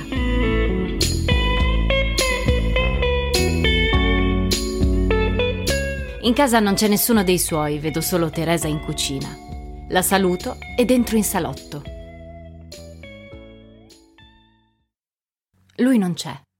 Vedo solo un ragazzo seduto di spalle sul divano, un tipo decisamente mod, vestito con una camicia azzurro pallido, pantaloni di lino chiari e mocassini color cammello, la nuca rasata e i capelli biondi tagliati con precisione, che si dividono leggermente in mezzo, secondo lo stile inconfondibile dei college inglesi.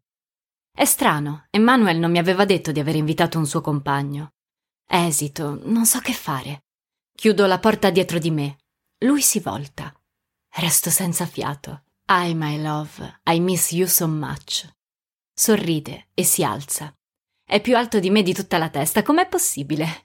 Mi viene incontro e mi abbraccia. Resto immobile, senza ricambiare il suo abbraccio, imbarazzata dal contatto con il seducente estraneo il cui petto emana un raffinato profumo di muschio e vetiver.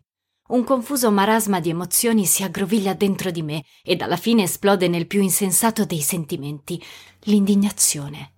Lo respingo da me, offesa a morte. Ma come hai potuto?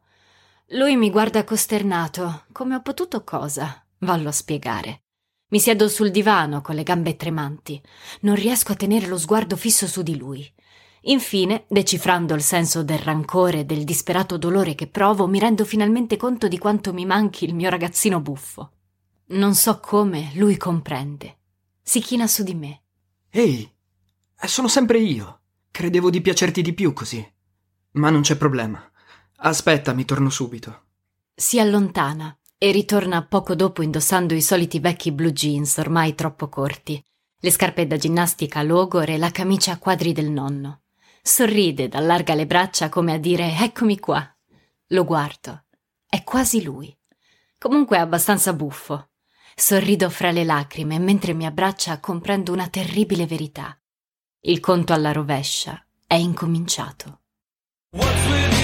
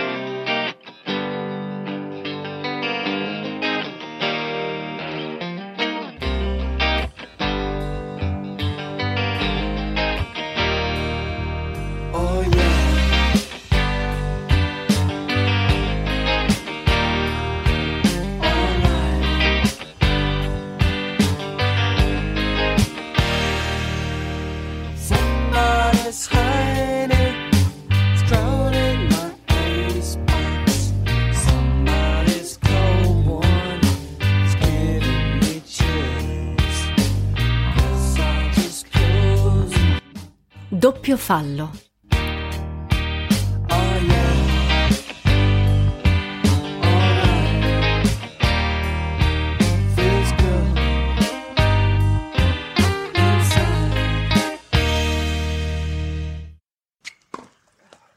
Con una superba demi-volée di rovescio, Frédéric si assicura il punto decisivo. Un coro di complimenti si leva al suo indirizzo. Maurizio scuote la testa e abbandona. Vabbè, ragazzi, non c'è partita quando Freddy è così in forma. Inizia il doppio, Emanuele e Michele contro Giorgio e Riccardo, mentre Maurizio funge da giudice di sedia. È un sabato pomeriggio di fine settembre. Sto leggendo Umiliati e offesi di Dostoevsky e seguo distrattamente la partita seduta in panchina con tegame ai miei piedi che si mordicchia qualche pulce immaginaria. Questo romanzo mi disturba profondamente, mi provoca uno strano batticuore, mi suona come una sinistra premonizione. Quella donna sono io. Così non può continuare, devo smettere. Non credevo di poter desiderare qualcuno in modo così intenso e assoluto. Dio mio, sto salendo la scala al contrario. Non so perché lo illudo e mi illudo. Lui prende sul serio il nostro rapporto, ma è follia al solo pensiero. Ogni tanto mi figuro la scena. Io, cinquantenne in menopausa, ossessionata dalle rughe, accanto ad uno splendido trentacinquenne desiderato da tutte le donne, devastata dalla gelosia, ridicola fino all'umiliazione. Non potrei che fuggire a gambe levate. Eppure, quando mi specchio nella sua incantevole illusione, mi vedo bellissima, senza tempo, una scheggia di eternità. Sarà durissima. Sto lavorando su me stessa, prima o poi ce la farò. Devo farcela, perché in caso contrario lo perderò per sempre. Sono stata scaraventata in un paradosso. Per averlo accanto devo perderlo. Ma nel tentativo di allontanarmi da lui sto finendo completamente fuori strada. Non so dove vado, sto guidando alla cieca i cento all'ora con i freni manomessi, ho buone probabilità di schiantarmi contro un muro. Questo romanzo è terribile, non credo che riuscirò a finirlo. Frederic esce dal campo.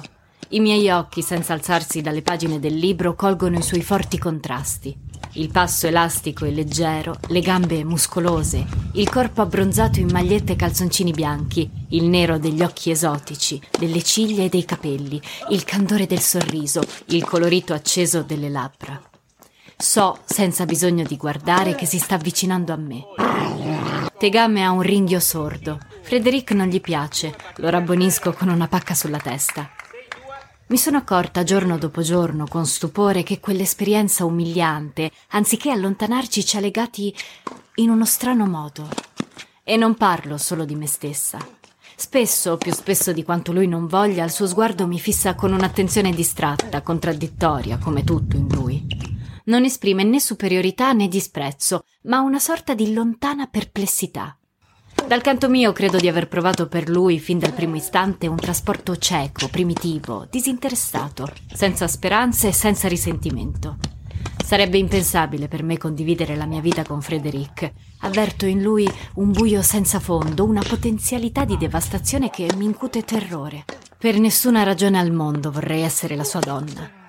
Eppure non saprei dirgli di no se avesse bisogno di me, sia pure per distruggermi, come non si può dire di no a un terremoto o a una tempesta tropicale. Banalizzando, uno psicologo direbbe che ha una personalità dominante rispetto alla mia, ma credo che si tratti di qualcosa di più complesso e insieme più semplice. Un altro buco nero nella mia psiche, un'altra cosa su cui dovrò lavorare duramente per arrivare a capire chi sono. Ogni tanto mi torna in mente la profezia di Emmanuel. Tu non sei troppo diversa da me, solo che non te ne sei ancora accorta. Questa storia non avrà un seguito, aveva detto Frederic quella sera. In realtà una sorta di strano seguito, forse dovrei chiamarla appendice c'è stata, e proprio poco dopo la partenza di Emmanuel per l'Inghilterra. In quei giorni avevo sentito molto la sua mancanza, mi ero ritrovata ad essere ferocemente gelosa delle ragazze del college e questo mi aveva allarmata. La gelosia non è nella mia natura, l'ho sempre respinta da me come fonte di irrazionale sofferenza.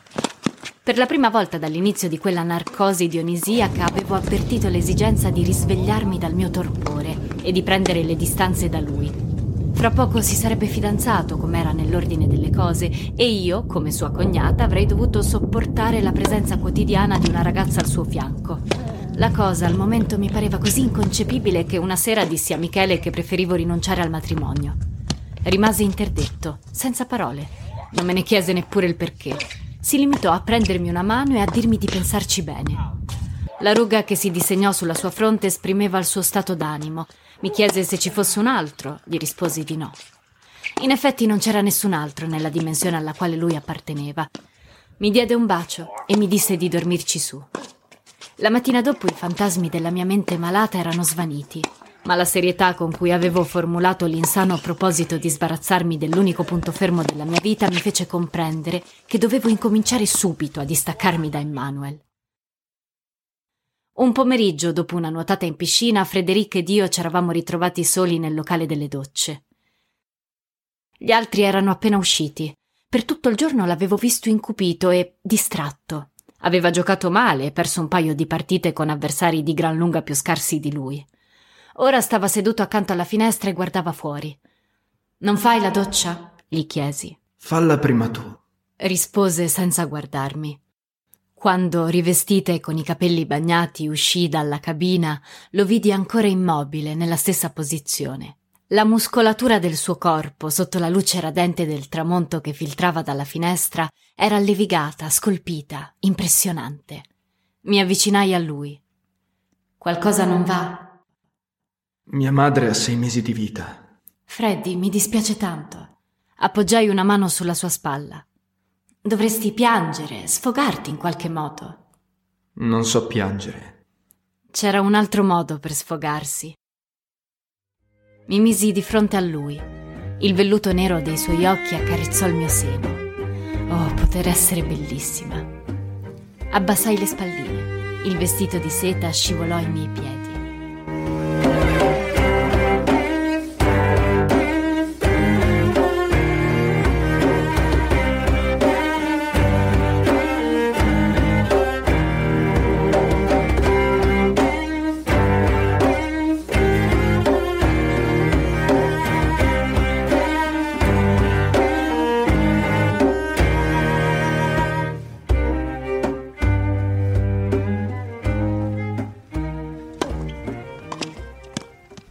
La settimana dopo lui partì in crociera con una fotomodella australiana.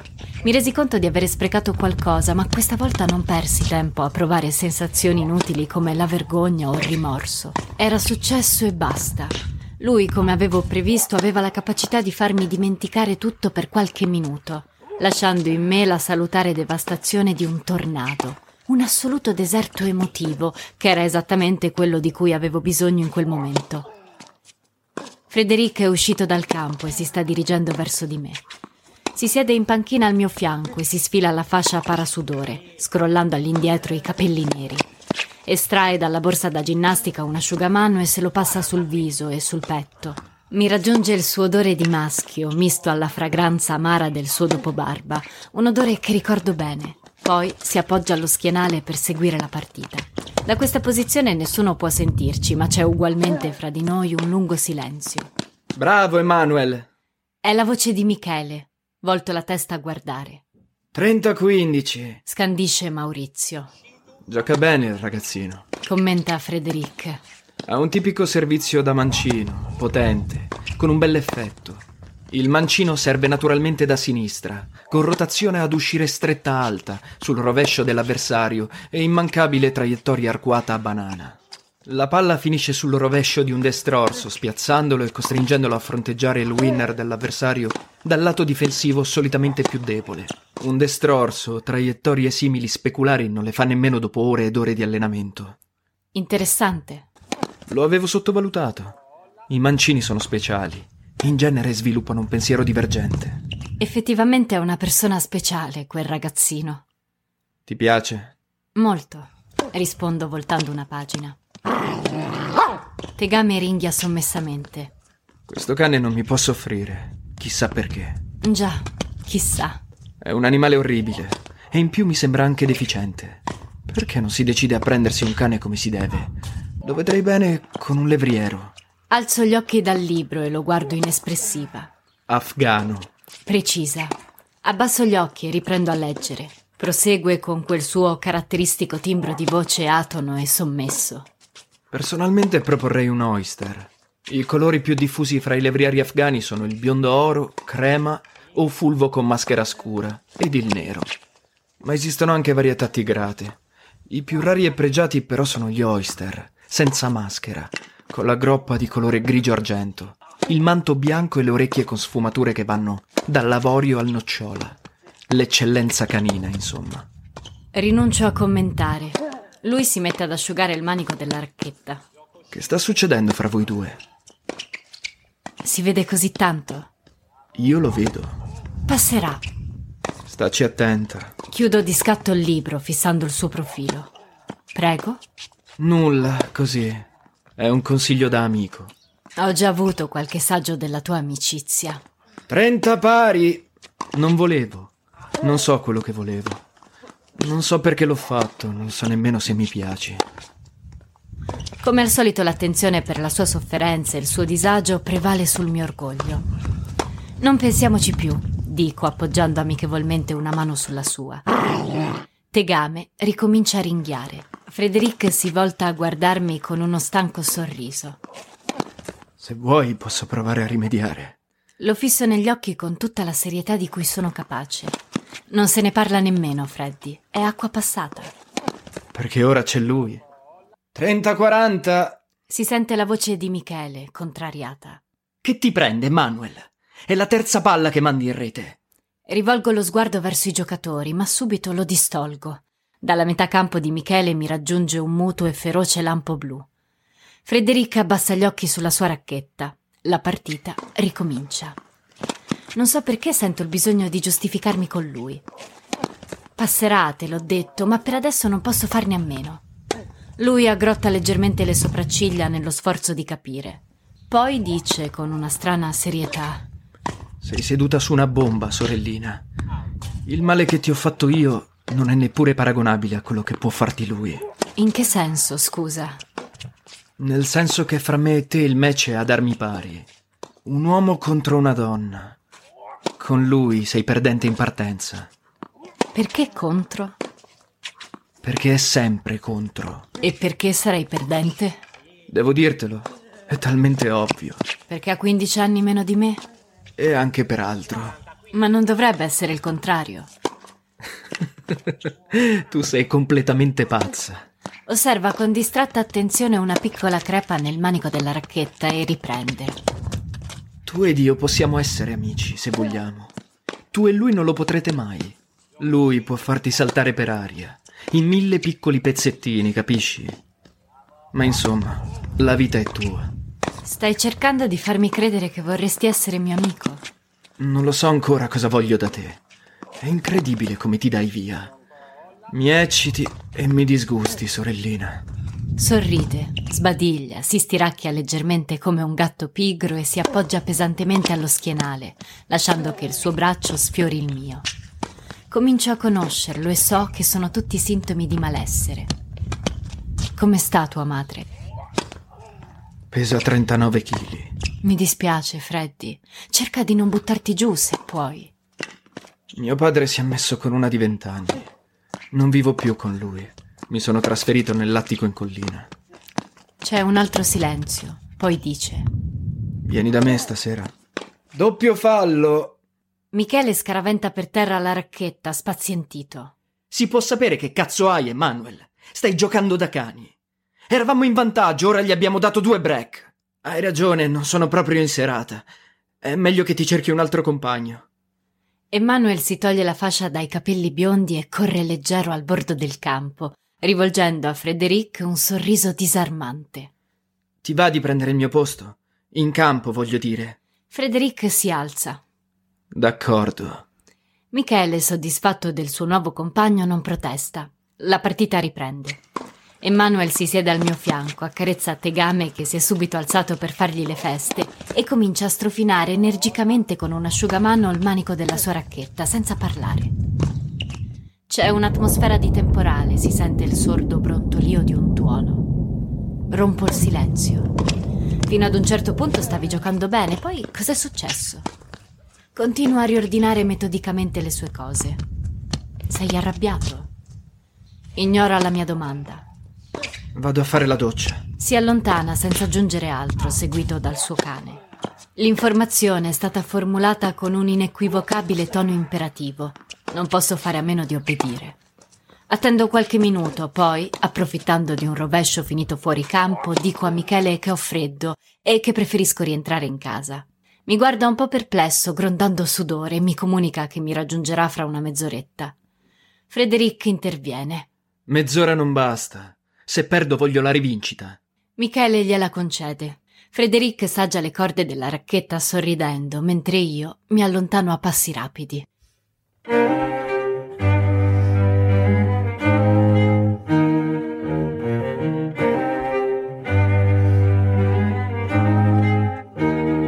Il locale delle docce è al pian terreno, in un'ala piuttosto isolata della villa. Mentre vi entro mi colpisce il consueto sentore di muschio e di cloro. Sotto le alte volte del soffitto l'eco dei miei passi si alterna al ritmico gocciolare di un rubinetto mal chiuso. Emanuel non mi risponde. Me lo trovo improvvisamente dietro, tanto che il cuore mi balza in gola. Mi volto. Mi hai fatto paura, gli dico sorridendo. Chiude con calma la porta del locale e vi appoggia le spalle senza parlare, rimanendo a braccia incrociate. Mi squadra a lungo dalla testa ai piedi. Hai un livido sulla spalla. Sei caduta dalle scale. No, perché? E uno sul collo. Hai messo il fondotinta, ma si vede.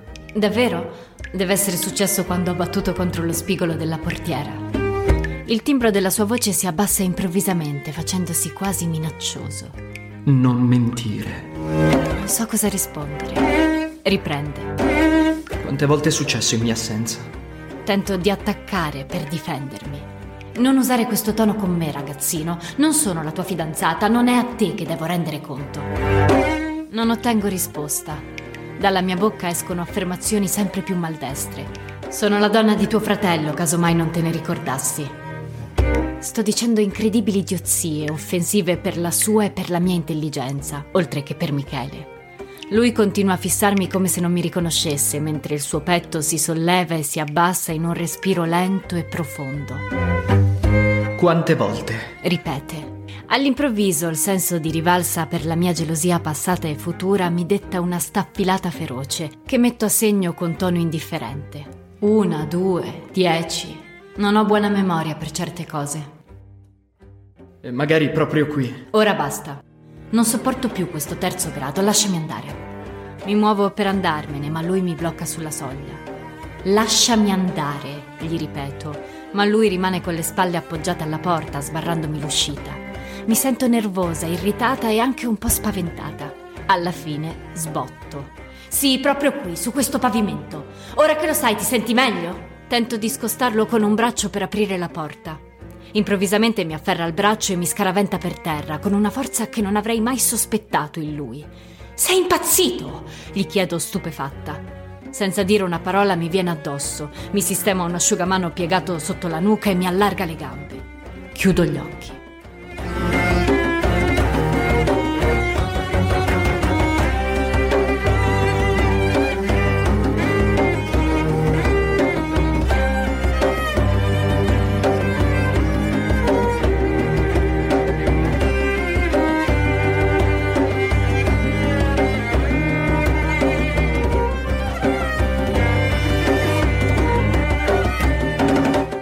Scroscio uniforme della doccia dura ormai da un quarto d'ora quando mi decido ad allontanare la tenda.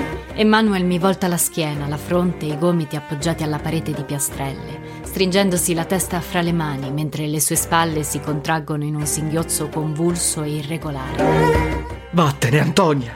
Richiudo la tenda ed esco dal locale, rendendomi confusamente conto di avere provocato un disastro irreparabile. Ho un solo pensiero come evitare la catastrofe perfetta. Ora lui non vuole vedermi, ma lo cercherò, lo troverò dovunque si nasconda, gli chiederò perdono, accetterò qualsiasi condizione.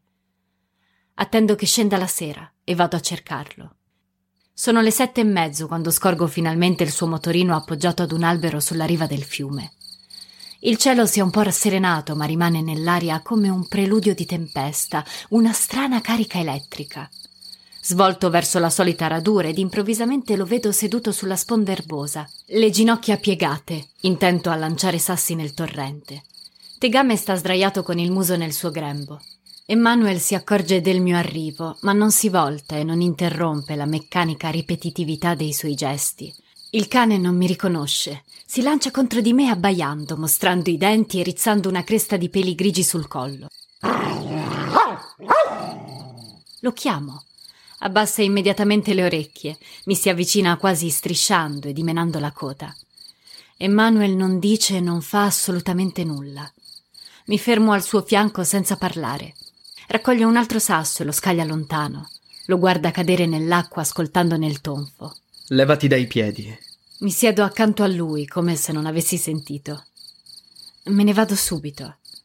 All'improvviso smette di gettare sassi nel torrente ed incrocia le braccia sulle ginocchia. Gli aironi hanno fatto il nido in mezzo al canneto. Dove? Laggiù. Quello è il maschio. Indica un uccello grigio immobile in mezzo ad una secca. È bellissimo. Si sente un tuono lontano. Credo che stia per piovere. Lo credo anch'io. Gli levo un filo d'erba dai capelli. Non toccarmi, grazie. Fra poco arrivano i gabbiani. Dopo il tramonto si radunano sempre su quell'isolotto. C'è anche qualche cormorano. È buon segno se ci sono i cormorani. Vuol dire che il fiume non è poi così inquinato. Raccoglie un pezzo di plastica staccatosi dal telaio del motorino e scuote la testa. Mi sa che non si riaggiusta più. Il buio sta scendendo nel canto ostinato dei grilli. Quelle farfalle volano troppo vicino al lampione. Si bruceranno le ali. Emmanuel, ti prego, smettila. Tace, rigirando il pezzo di plastica fra le mani. Poi dice: Come fai? Come faccio a far cosa? Non ti confondi mai. No, Ciascuno di voi occupa un posto tutto suo nel mio cuore. Che cuore ospitale. Alza gli occhi, due freddi laghi di montagna pieni di una calma mortale. È finita, Antonia. Un senso di disperazione mi azzanna lo stomaco così forte che mi piego in due. Ti prego, no, non adesso. Dammi un po' di tempo, per favore. Non posso farcela adesso, ho ancora bisogno di te. Non si sarebbe detto. Come faccio a spiegarti la verità? Non lo so. Provaci. Buona fortuna. Pronuncio a fatica parole che non avrei mai voluto dirgli. Emmanuel, io non credevo di essere così importante per te. Colgo un attimo di stupore in lui. Alza lo sguardo a fissare il fiume che ormai si intravede a malapena. Scaglia un altro sasso nell'acqua. Non so cos'altro avrei dovuto fare per fartelo capire. Come potevo pensare di essere importante per te? Ragiona. Io ho trent'anni e sono una donna piuttosto mediocre. Tu sei bellissimo e giovanissimo. La nostra storia era comunque destinata a finire molto presto, lo sapevamo entrambi. Devo trovare il modo di. Di cosa? Di allontanarmi un po' da te prima che sia troppo tardi.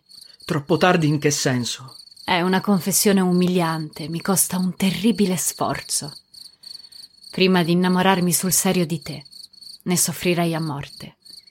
Scuote la testa con un mezzo sorriso acido. Innamorarti sul serio. Già. Non riesco a replicare.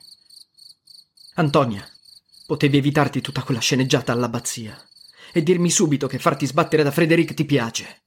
Lo avrei capito e ti avrei lasciata perdere immediatamente. Non mi credi, vero? No, effettivamente non riesco a crederti. Non è come pensi. Io non rimpiango un solo attimo di quelli che ho passato con te sono stati i più belli della mia vita. Ormai non ha più nessuna importanza. Queste parole suonano come la mia definitiva condanna a morte. Emanuele rimane per un po' in silenzio, poi, finalmente, parla. Quanto tempo vuoi? Quanto vuoi tu? Solo una notte. Questa notte. Tutta la notte? Sì, ma ti avverto. Niente sesso. Ho la febbre. Accetto incondizionatamente. La botta di felicità che provo al pensiero di passare la notte con lui mi stordisce. Spero di morire prima dell'alba, sarebbe la soluzione di tutto. Sto precipitando in caduta libera, il senso di vertigine è così forte che provo sollievo al pensiero di schiantarmi. All'improvviso mi ricordo che ha solo sedici anni. I tuoi si preoccuperanno non vedendoti rientrare. Ho il cellulare. Li chiamo e invento una scusa. E dove passeremo la notte? Nel vecchio fienile, Vorrei dire qualcosa di importante. L'unica cosa che mi viene in mente è un'idiozia che pronuncio con tono solenne. Le zanzare ci divoreranno. Ride, suo malgrado. È ormai buio, ma lui si accorge che sto piangendo. Si volta e mi abbraccia da amico con distacco. Lo sento caldissimo, scosso dai brividi della febbre. Rotolo sopra di lui e copro di casti baci ogni centimetro del suo corpo. Rimane immobile ad occhi chiusi, con le braccia aperte, come crocifisso nell'erba, senza accennare alla minima reazione. Appoggio la testa sul suo petto ascoltando il battito accelerato del suo cuore. Emanuel, gli dico, andrà tutto bene, te lo giuro. Non risponde. Piega meccanicamente un braccio sul mio collo. Tento di scherzare con le lacrime agli occhi. Vuoi soffocarmi? Allenta la stretta, ma trattengo la sua mano sulla mia gola perché in fondo ci spero. Non andiamo al fienile? Più tardi. Le falene volteggiano intorno ai lampioni, precipitano ubriache di luce. Travolta dal paradosso, provo una gioia indescrivibile e un infinito rimorso.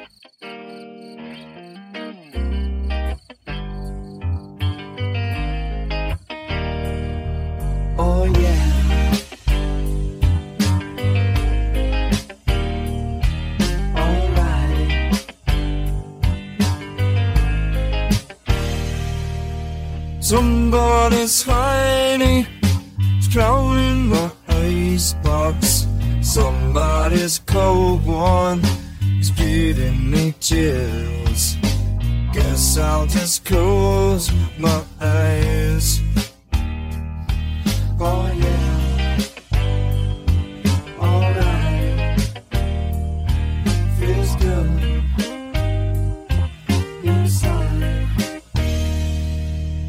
Flip on the telly, wrestle with Julie.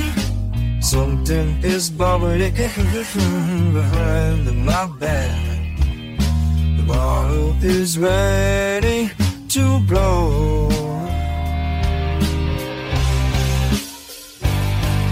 Say it ain't so oh, well. Your drunk is a heartbreaker.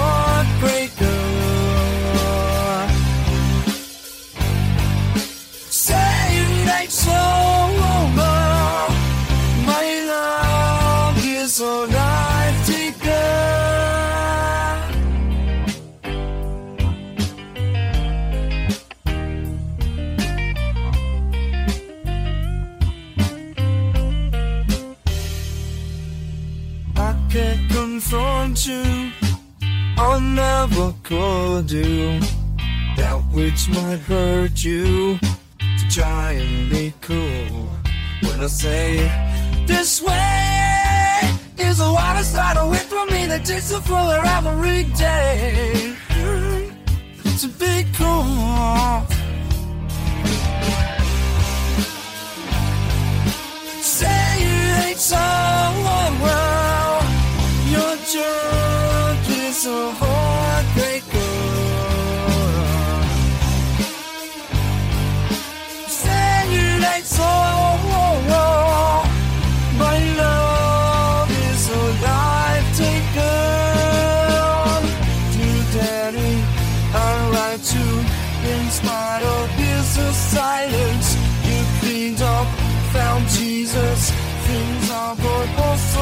This bottle of Stevens awakens ancient feelings. Like father, stepfather, the sun is drowning in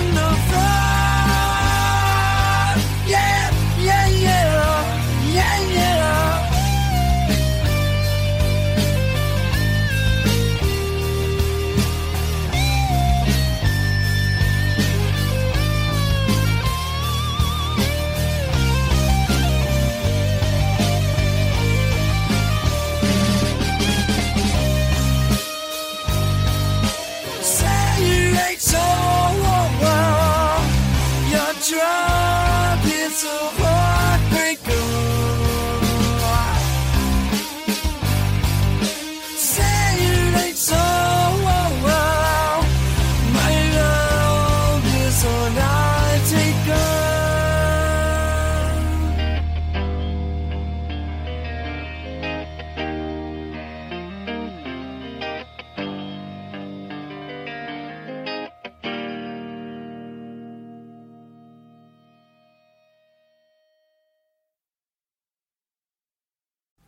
Onnipotenza.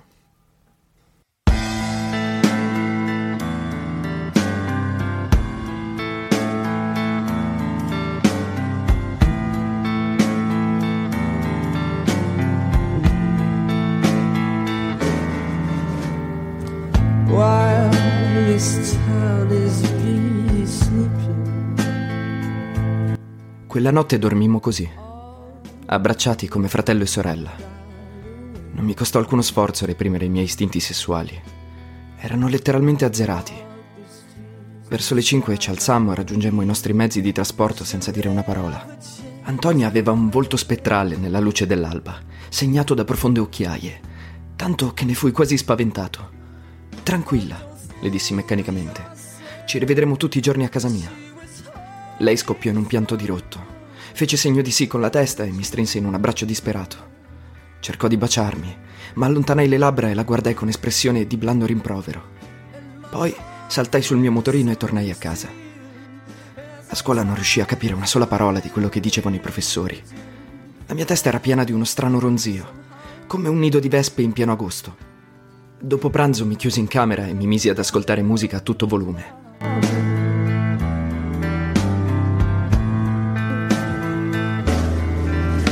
Her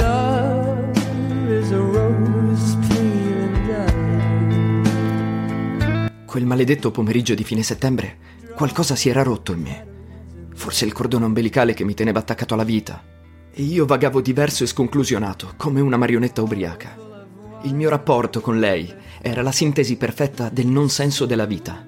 Un valzer nella nebbia, un volo orizzontale nel buio, senza radar, alla cieca. Il male che mi aveva fatto marciva dentro di me ed io non riuscivo a perdonarla. Era come un'ustione nell'anima, bruciava maledettamente. Ma sopportavo in silenzio, aspettando il momento della rivincita. Avevo detto ad Antonia che era finita, ma non poteva finire così. Era un epilogo troppo squallido, in cui io avevo il ruolo dell'idiota, perdente su tutti i fronti. Un minimo di riscatto era dovuto al mio personaggio, quantomeno per l'inutile passione che avevo messo nell'interpretarlo.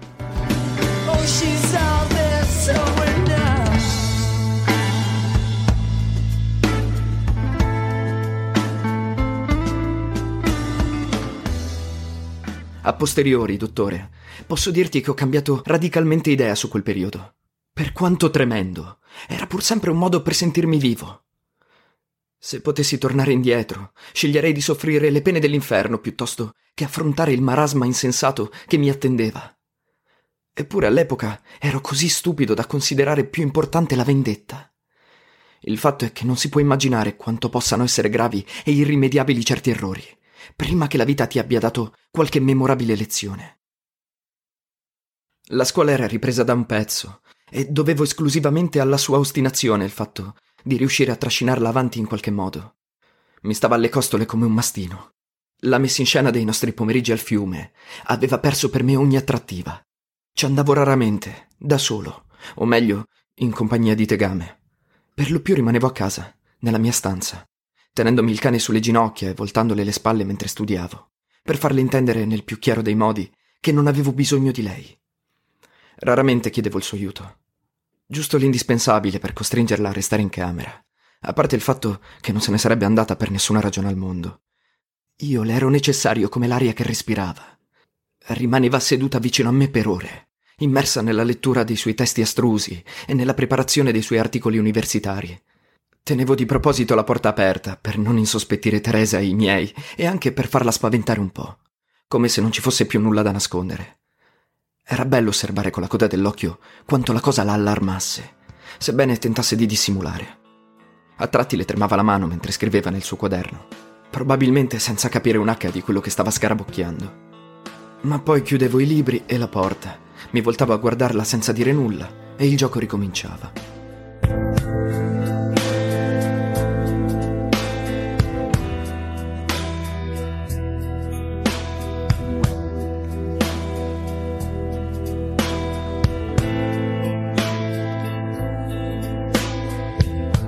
Sapere che lei mi amava, sia pure nel suo strano modo, mi dava un enorme vantaggio. Era evidente che si fidava ciecamente di me, e questo mi dava un potere assoluto su di lei. Mi ero sempre guardato dall'esercitarlo per rispetto nei suoi confronti, ma ora il rispetto era andato a farsi benedire. Perciò saltai il fosso e cominciai a strafare. Ormai la conoscevo così bene da prevedere tutte le sue reazioni fisiche. Potevo provocarle, imporgliele, imporle anche i tempi se bisognava fare in fretta. Come tutti gli intellettuali, lei non aveva nessuna difesa contro la sua animalità. I suoi tentativi di razionalizzazione erano semplicemente ridicoli. L'avevo sempre saputo. Ero io il più forte. L'avevo in pugno.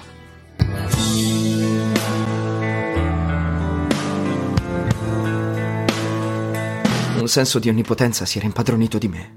Inventavo per lei giochi sempre nuovi e scogitavo segni convenzionali per essere certo di controllarla anche in sua assenza. Quando non potevamo vederci, tre squilli di cellulare ad una certa ora la avvertivano che stavo pensando a lei. Sapevo che non avrebbe potuto fare a meno di mettersi telepaticamente in contatto con me e di provare le mie stesse sensazioni, perché il mio corpo era il suo. Ero in grado di trasmettergliele anche a distanza, dovunque fosse, con chiunque si trovasse. In questo modo ero sempre con lei, giorno e notte. Intanto il mio disgusto cresceva in modo esponenziale. Mi pesava ogni giorno di più l'idea di mescolare le mie secrezioni fisiche con quelle di qualcun altro, fosse pure mio fratello. La tempestavo di domande indiscrete mentre facevamo l'amore. Volevo sapere quante volte lo aveva fatto, e quando, e dove, e come, e cosa aveva provato. Non mi accontentavo di risposte generiche. Volevo conoscere ogni minimo dettaglio dei preliminari, quale posizione avevano scelto, quanto era durato esattamente, quanti orgasmi aveva avuto, di quale durata e intensità, quanto le era piaciuto da 1 a 10, e se rispondeva 3, non ci credevo e mi incazzavo. E se rispondeva 9, le dicevo sei una troia. Lei era sempre più spaventata. Non sapeva come placare la mia follia distruttiva. A volte scoppiava a piangere come una bambina, e allora la baciavo e la rassicuravo. Le dicevo brava, devi essere sincera con me, non avere paura, puoi fidarti, non devi nascondermi niente. Niente. E mentre le rivoltavo l'anima come un guanto, provavo una nausea fredda e inesorabile. Cercavo continuamente il modo di ferirla. Mi dava uno strano piacere. Non sono un sadico e ricordavo di averle voluto bene. Mi ripromettevo quasi quotidianamente di restituire un senso più alto al nostro rapporto, ma per il momento prevaleva in me l'istinto di sperimentare fino in fondo il mio potere. A questo punto devo aprire una parentesi, dottore. Quello che comunemente si intende per amore è una patologia psichica, una forma di squilibrio mentale. Se così non fosse, non si capovolgerebbe di punto in bianco nel suo opposto. Non si trasformerebbe da un giorno all'altro in odio, o peggio, in indifferenza. All'improvviso di quella persona che prima era tutta la tua vita. Non ti interessa più nemmeno sapere se è viva o morta, e non ti soffermi neppure a chiedertene il perché. Come tutti gli squilibrati, l'innamorato è anche terribilmente pericoloso. Un amante tradito odia la persona amata, desidera il suo male, può arrivare a uccidere per amore. Non capisco perché questa idiozia venga esaltata nella letteratura, nelle canzoni, nell'arte. Occupi tanto spazio in tv, nei sogni e nei desideri della gente. Non capisco perché ai ragazzi si insegna a difendersi dall'alcol, dalla droga e non dall'amore. I filosofi greci, a parte Platone, lo sapevano bene. Anche Flaubert lo sapeva, anche Tolstoi. Noi non lo sappiamo più, e questo a mio parere è grave.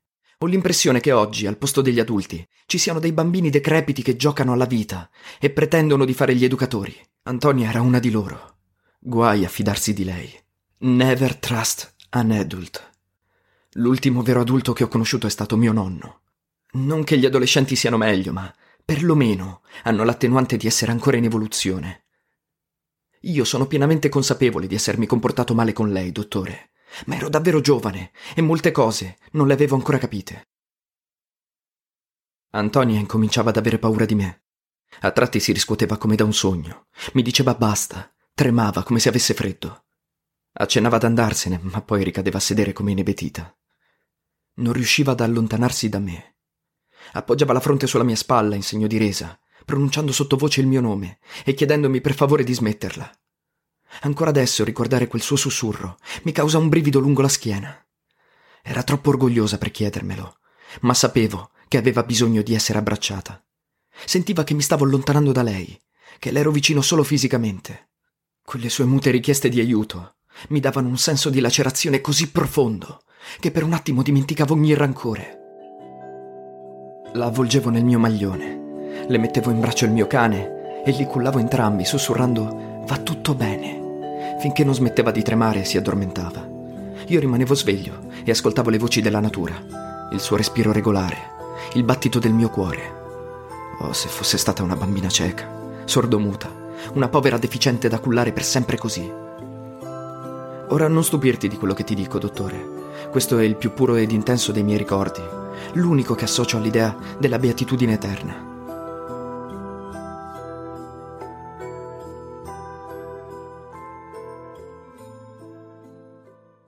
Ma di colpo piombava nella mia mente un'immagine ossessiva, sempre la stessa.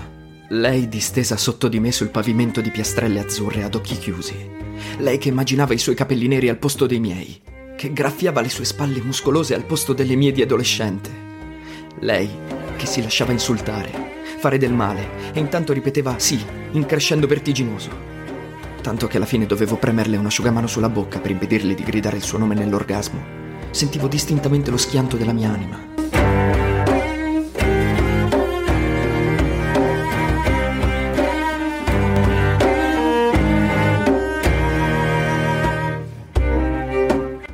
Avevo sempre accettato la fisicità di Antonia come un dato di fatto. Ora invece era come un ragno, un disgustoso ragno nero fra noi.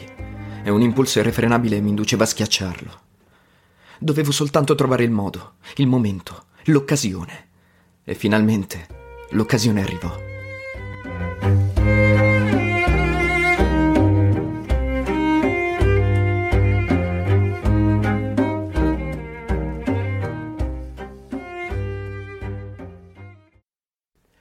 Ieri Frederica è stato qui. Le dissi una sera, senza alcun nesso con quello che stavamo facendo a letto. Perché me lo dici? Niente, così. Era con una ragazza. Non rispose nulla. Molto bella. Capelli lunghi, alta, seno stupendo. E poi giovanissima.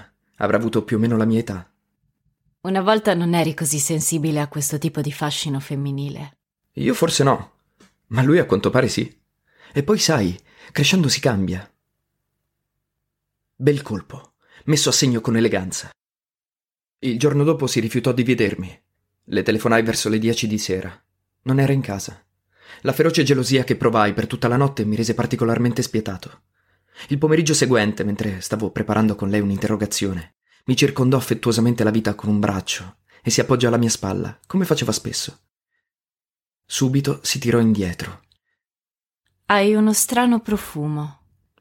Può darsi. Ieri sera sono uscito con un'amica e poi non ho fatto la doccia. Non disse nulla. Non contare su di me oggi. Ho un fastidioso mal di schiena. Sai, se non si fosse capito, non siamo semplicemente andati a prendere un gelato. Chiusi il libro ed assunsi un'espressione seria. Volevo parlartene, Antonia. È la prima volta che ti tradisco ed è giusto che tu lo sappia. Lo sai che sono sempre stato sincero con te. Lei continuava a tacere. Immagino che tu voglia sapere com'è andata. Tutto sommato non male, direi. La parte migliore sono stati i preliminari. Il resto è stato piuttosto faticoso. La signorina aveva qualche problema di frigidità. Ma nel complesso sono stato bravo. Puoi essere orgogliosa di me. Non disse nulla. Chiusi il discorso con un tono tra l'annoiato e lo spazientito. Beh, cos'è questo silenzio? Non facciamone un dramma. In fin dei conti, non ho fatto altro che mettermi sul tuo stesso piano. Uno schiaffo violentissimo mi fece quasi cadere dalla sedia. Mi raddrizzai stordito. Lei mi scrutò a lungo da qualche remota lontananza, come chi rivede una persona cara dopo molti anni e stenta a riconoscerla. Volevo dire qualcosa, volevo spiegare. Ma lei si era alzata ed era uscita. Corsi nell'ingresso. Teresa mi comunicò che la signorina Antonia se n'era andata senza prendere la borsa. Sentii il rombo della sua automobile in giardino, le gomme che stridevano sull'asfalto della strada. Tornai in camera e mi appoggiai allo schienale del letto. Stavo sbagliando tutto. Ma non poteva fare a meno di me. Sarebbe ritornata. Quantomeno a riprendere la borsa.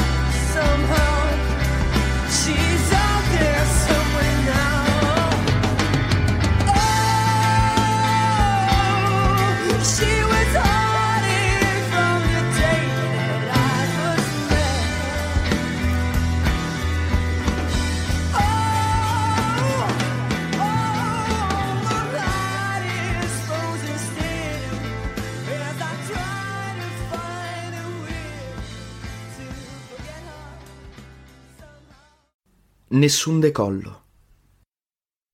Antonia non tornò più. Dovevo averla ferita a morte.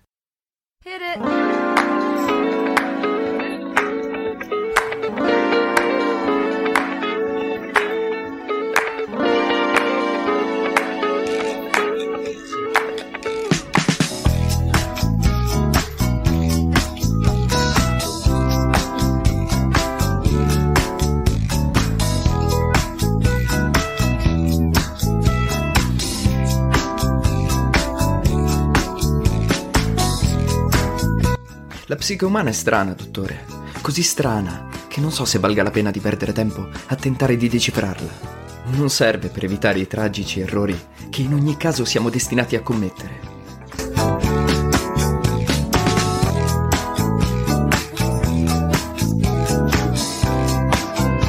Nei primi tempi non sentì niente, né dolore, né rimpianto, niente di niente. Prevaleva su tutto il senso di liberazione. Mi sentivo come una mongolfiera che avesse gettato in mare una zavorra, il cui peso era divenuto ormai intollerabile. Fluttuavo, nel vero senso della parola.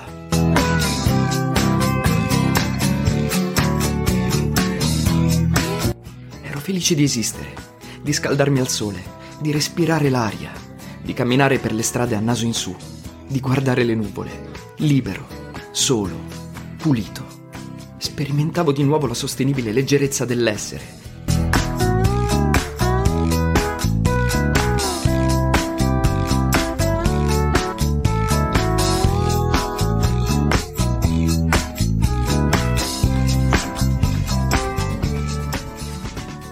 Dopo qualche settimana cominciai a sentirmi un po' troppo leggero.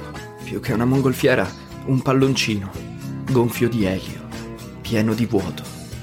I miei pomeriggi divennero l'apoteosi del nulla. Quell'ingenua serenità lasciò il posto alla noia. Iniziai a sentirmi trasparente. Mi stavano proiettando su uno schermo e il film era una noia mortale. Poi non saprei come esprimere quella sensazione. La pellicola iniziò ad assottigliarsi. Passavo le ore disteso sul letto, a fissare il soffitto. Non portavo più tegame al fiume. Quando si lamentava gli aprivo la porta e lo lasciavo uscire in giardino, da solo.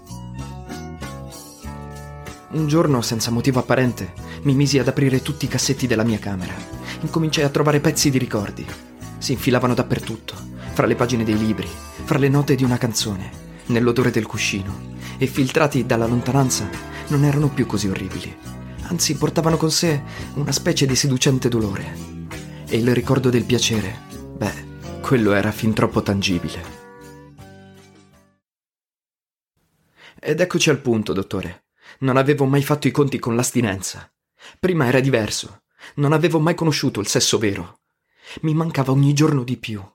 Però, incredibile a dirsi, sulle prime non me ne preoccupai. Ero ancora in preda al mio delirio di onnipotenza e pensavo di poterla surrogare facilmente. Cos'era lei in fondo? Una trentenne mediocre, una cagnetta in calore con gli occhiali e l'aria da intellettuale. Un blef. I maschi annusavano la sua disponibilità all'accoppiamento e la scambiavano per fascino. Non c'era molto da rimpiangere. Da questo punto di vista aveva ragione lei. Io ero oggettivamente troppo giovane. Il nostro rapporto sarebbe comunque finito presto. Peggio per lei se era stata così stupida da lasciarsi coinvolgere. Finì per convincermi che Antonia era stata solo un capitolo della mia vita, per quanto importante. Un'esperienza, come si suol dire. Ma ora era acqua passata e dovevo guardare avanti. Avevo tutta la vita davanti a me, eccetera, eccetera, eccetera. E così, di luogo comune in luogo comune, arrivai a recuperare una sorta di malfermo equilibrio interiore anche se qualcosa dentro continuava a rodermi e in cuor mio sapevo che le cose non stavano così. La risposta era troppo banale, e le risposte banali, a differenza di quelle semplici, non sono mai vere. Ma in quel momento non avevo alternativa, dovevo crederci. Fu così che mi procurai qualche scopata con ragazze di cui non ricordo neanche il nome. Ero convinto che con quelle esperienze volgari avrei messo a tacere il mio corpo, per poi potermi finalmente dedicare a cose più serie.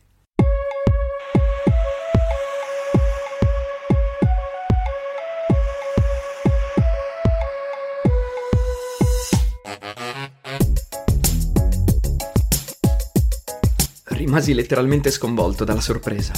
Durante quegli incontri sessuali tutto restava uguale. I mobili rimanevano mobili, il tappeto rimaneva un tappeto. Si sentiva l'odore della cera appena passata e quella di deodorante delle loro ascelle. Loro pretendevano il preservativo. Con lei non lo usavo mai. Dicevano, oh sì, dai, ancora, come in un fotoromanzo di quart'ordine. Io sfoggiavo la mia tecnica come meglio potevo, ma non ero più bravissimo, anzi neppure bravo. Anzi, ero appena passabile. Anzi, a dirla tutta non me ne fregava un cazzo di quello che provavano loro, e non vedevo l'ora di finire. E poi quella sensazione irriconoscibile che non saliva al cervello. Nessun brivido cosmico, nessun delirio, nessun decollo.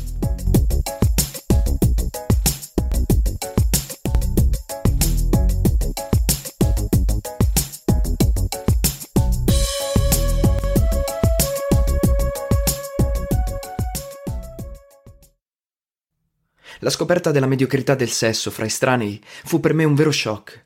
Smisi di cercare quelle ragazze e cominciai a passare le ore chiuso in camera, rievocandola con il pensiero. Ho sempre nutrito un segreto disprezzo per la masturbazione, che considero un mediocre surrogato del sesso vero. Sfogare le tensioni ormonali in quel modo mi appare per quello che è, una pratica degradante e autoreferenziale. Vorrei chiarire una cosa al di là di ogni dubbio. Il sesso per me è un mezzo di profonda e intima comunicazione. Comunicare con me stesso non mi interessa. Se proprio devo, preferisco scrivere un diario. Eppure in quel momento mi parve l'unica alternativa allo squallore di quei rapporti occasionali. Antonia sognata, Antonia solo immaginata, era mille volte più appagante di quelle ragazze. Potevo chiudere gli occhi ed illudermi di essere di nuovo preda di uno dei suoi micidiali agguati nello sgabuzzino. Potevo pensare che quelle mani fossero le sue. Potevo di nuovo sognare.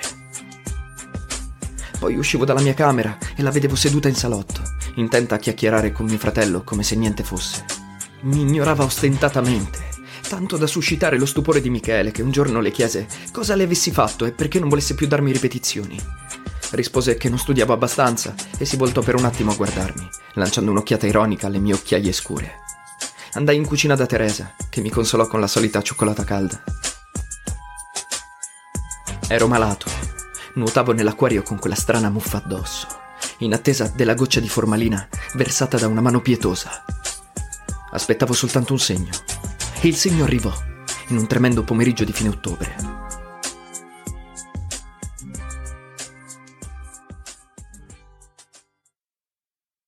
Questo non posso raccontarlo, dottore. Posso provare a raccontare tutto, ma non l'orrore. Mi scuserai quindi se il mio resoconto risulterà vago e approssimativo, ma davvero, questo non puoi pretenderlo da me. Ero in camera, disteso sul letto, e fissavo il soffitto cercando di immaginare un'alternativa alla mia musica, che non riuscivo più ad ascoltare. Mio fratello si affacciò alla porta e mi disse qualcosa tipo Ma non è niente da studiare. Nessuno da andare a trovare, il cane da portare fuori. A proposito, Tegame dov'è? Non dovresti trascurarlo così. Bofonchiai qualcosa in risposta e mi concentrai nuovamente sul mio problema. All'improvviso sentii un guaito provenire dal giardino. Come risvegliato da un colpo di sonno, guardai sul letto. Tegame non c'era. Da quanto tempo non lo vedevo? Mi precipitai in giardino con il cuore in gola e lo vidi seduto sulle zampe posteriori in una strana posizione. Un grosso Doberman stava scappando attraverso un buco nella recinzione. Mi avvicinai con le gambe tremanti. Aveva la giugulare squarciata da un profondo morso. Perdeva sangue dal naso e dalla bocca. Tossiva e mi guardava scodinzolando come per chiedere scusa. Mi resi subito conto che non c'era niente da fare. Persi completamente la nozione del tempo, dello spazio, della mia stessa identità. Ero solo un profondo baratro di orrore. Rimasi vicino a lui, accarezzandogli la testa fino alla fine e in quei 45 minuti, che non descriverei neppure sotto minaccia di tortura, la mia anima si squarciò in modo irreparabile. Avvolsi il cadavere del mio cane nella sua copertina nuova di morbidissimo pile. Un pensiero gentile di mio fratello per il mio ritorno da Cambridge. Lo portai in motorino fino alla radura nel bosco e con attrezzi di fortuna, pezzi di assi e rami scheggiati, scavai una fossa abbastanza profonda. Ricoprì la buca di foglie in modo che la terra non fosse a diretto contatto con il corpo e poi ci piantai sopra una rudimentale croce. Rimasi seduto tutto il pomeriggio, inebetito dal dolore e dal rimorso, senza versare nemmeno una lacrima. Il segno era arrivato, ora finalmente era tutto chiaro. Tutto quello in cui avevo creduto era il sogno di un bambino e quel sogno era finito. Un'era geologica, non un capitolo della mia vita, si era conclusa. Sapevo perfettamente che il rimorso mi avrebbe perseguitato per tutta la vita e sarebbe stato incancellabile. Perché è impossibile dimenticare di aver causato la morte atroce di una creatura che ami profondamente e che si fida di te. Ed è inutile che voi psicologi cerchiate di convincerci del contrario. È come dimenticare il bambino sul sedile posteriore dell'auto ad agosto e ritrovarlo morto soffocato tra atroci stenti. Come si fa a guarire da una cosa del genere? Come cazzo si fa, dottore? La verità è che l'anima riceve delle ferite mortali dalle quali non guarisce più. Si può solo cercare di sopravvivere. Ero atterrito dal pensiero del futuro. Tutto quello che aveva rappresentato la mia fede, il mio credo, la mia fiducia nel bene, la mia volontà di fare il bene, era saltato in pezzi. Avevo fatto il male, io ne ero stato capace. Non solo avevo ferito consapevolmente Antonia, ma avevo fatto del male orribile ad una creatura che avevo salvato che amavo moltissimo e che avrei voluto proteggere. Quale abominevole ironia della sorte! Quale dio malvagio mi aveva giocato questo orrendo scherzo! Di chi ero diventato lo zimbello? Chi ero? Avevo solo sedici anni. Sentivo che già a venti la mia psiche sarebbe stata devastata da questo tormento interiore. Sapevo che era impossibile non pensarci, dimenticarmene. Forse solo con un elettroshock o con una lobotomia avrei potuto riuscirci. Forse solo la presenza di Antonia al mio fianco, nel bene come nel male, avrebbe potuto salvarmi in quel momento. Ma lei non c'era più. Né per consolarmi, né per prendermi a schiaffi. Avrei accettato qualsiasi cosa da lei, perfino di condividerla con Frederic o con chiunque altro, perfino di accantonare il sesso e rimanerle accanto come un fratello, purché mi avvolgesse in un abbraccio e mi stordisse con il suo va tutto bene. Solo una volta, pochi giorni dopo la morte di Tegame, lei mi si avvicinò in corridoio mentre andavo nella mia stanza e mi prese per mano. Ero troppo depresso perfino per sentirmi sobbalzare il cuore in petto. Avvertì soltanto un confuso dolore all'altezza dello stomaco. Mi dispiace tanto, Emanuel. So quanto fosse importante per te e gli volevo bene anch'io. Non lasciare che la tristezza diventi troppo profonda, prendine subito un altro. La guardai con lontano compatimento. Un altro, certo. Lei proseguì. Io comunque ti sarò sempre vicina. Non dimenticarlo mai. Liberai la mano dalla sua e andai da solo al fiume, dove rimasi per tutto il pomeriggio accanto al mio cane. Faceva freddo. L'autunno era ormai inoltrato e l'erba era chiazzata di foglie dorate cadute dai pioppi. Mi strinsi nel mio giubbotto e mi raggomitolai su me stesso. Compresi che tutto questo non era casuale. Dovevo solo sforzarmi di capire. Ne parlai a lungo con Tegame. Poi lo portai a fare qualche passo lungo la sponda. Fissando il luccichio dell'acqua ed ascoltando la sua voce sommessa, compresi la risposta, di una semplicità disarmante. Non avrei dovuto soffrire ancora a lungo. La mia eliminazione era prossima.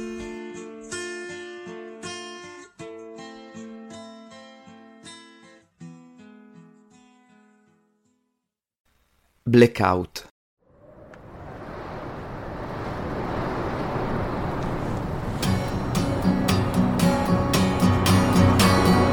I just drank three bottles of the best excuse on the planet. Going back to Camberwell to sign my dog after I smoked something I knew I shouldn't have. Days that follow, follow me, and I was following.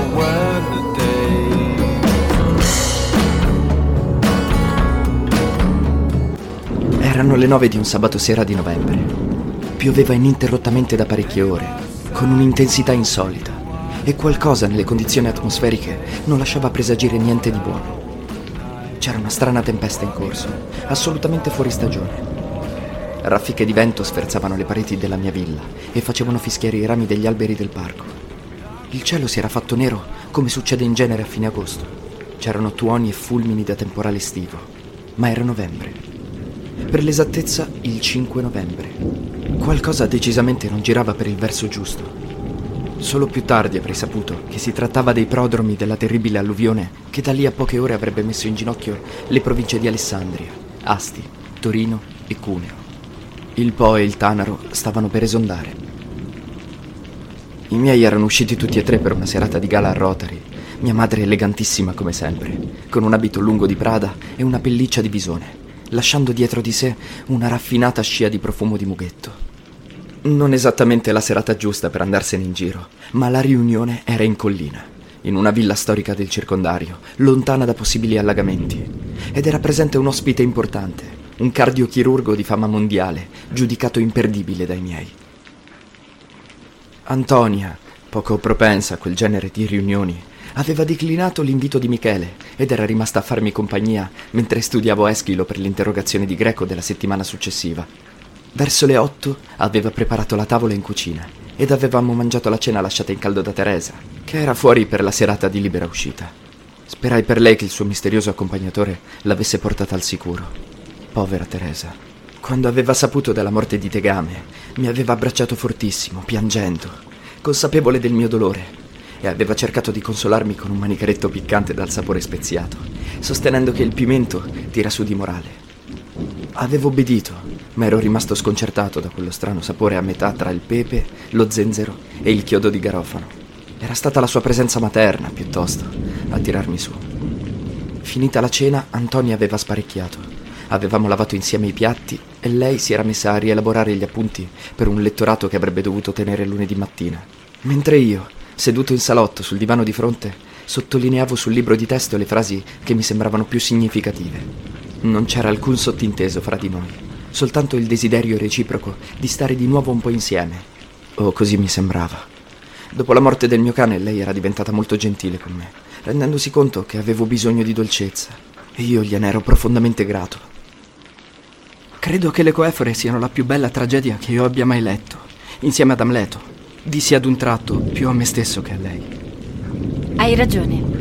Fra l'altro l'accostamento è molto appropriato perché il personaggio di Amleto è stato modellato proprio sul precedente dell'Oreste Schileo, pieno di dubbi e di incertezze. E anche Simba, il figlio del Re Leone, non credi? Sì, credo proprio di sì. Era bello il Re Leone. Mi è piaciuto tanto. Sì, era bello. Quell'incredibile scena in cui Oreste scopre che a sua madre non importa niente della sua morte. E poi il finale, quando lui si presenta sul proscenio, inizia il suo monologo e perde il filo, poi lo riprende, vede le rini, salta giù dal palco urlando e scappa via senza riuscire a finire il discorso. Credo che Eschilo in quella scena abbia toccato uno dei vertici della poesia mondiale. Sono contenta che la pensi così. Anch'io l'ho sempre considerato un colpo di genio. Questo tono cortese e formale fra di noi era un'assoluta novità. Mi metteva un po' a disagio, ma era inevitabile, date le circostanze, e lo accettavo di buon grado. Ricominciai a studiare. Erano passati appena 15 giorni dalla morte del mio cane e mi sentivo completamente a terra. Ma stare vicino a lei, anche semplicemente per condividere quelle emozioni letterarie, mi dava un senso di calore e di benessere. All'improvviso ci fu un boato fragoroso.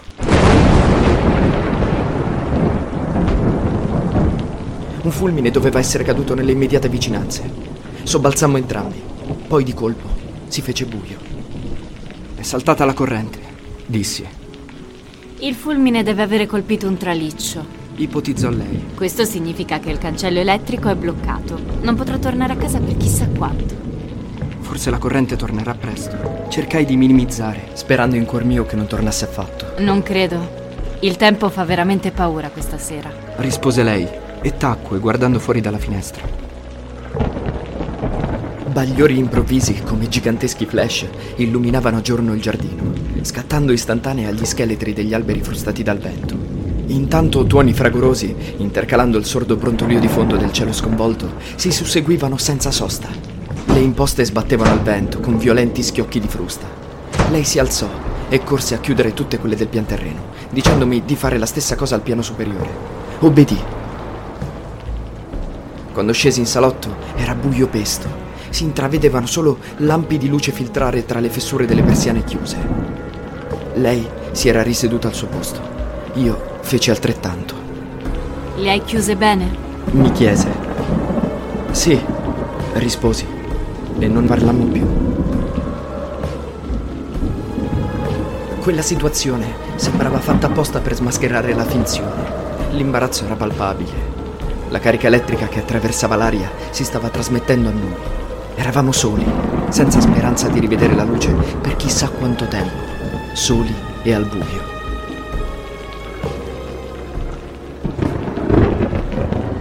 Chiusi il libro, ormai inservibile. Pensai che avrei potuto rompere il silenzio con qualche commento generico, intavolare una conversazione sull'anomalia delle condizioni atmosferiche, ma non lo feci.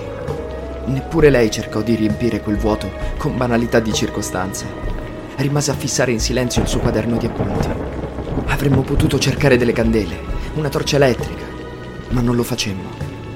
Trascorsero così, in quella immobilità muta e irreale, almeno 20 minuti, in cui sentì il mio cuore pulsare con battiti sempre più lenti e profondi, come se volesse fermarsi per paura di disturbare il silenzio e quello che percepivo in esso.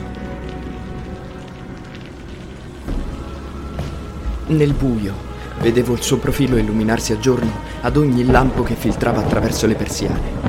La vedevo sempre ferma nella stessa posizione, assorta in contemplazione della copertina del suo quaderno. Non cercava pretesti per parlare, rimaneva in silenzio. Sembrava che quel silenzio potesse essere interpretato in un solo modo, ma non osavo crederci. Poi i lampi cessarono quasi del tutto, rimase solo l'ululato del vento, lo scroscio violento della pioggia.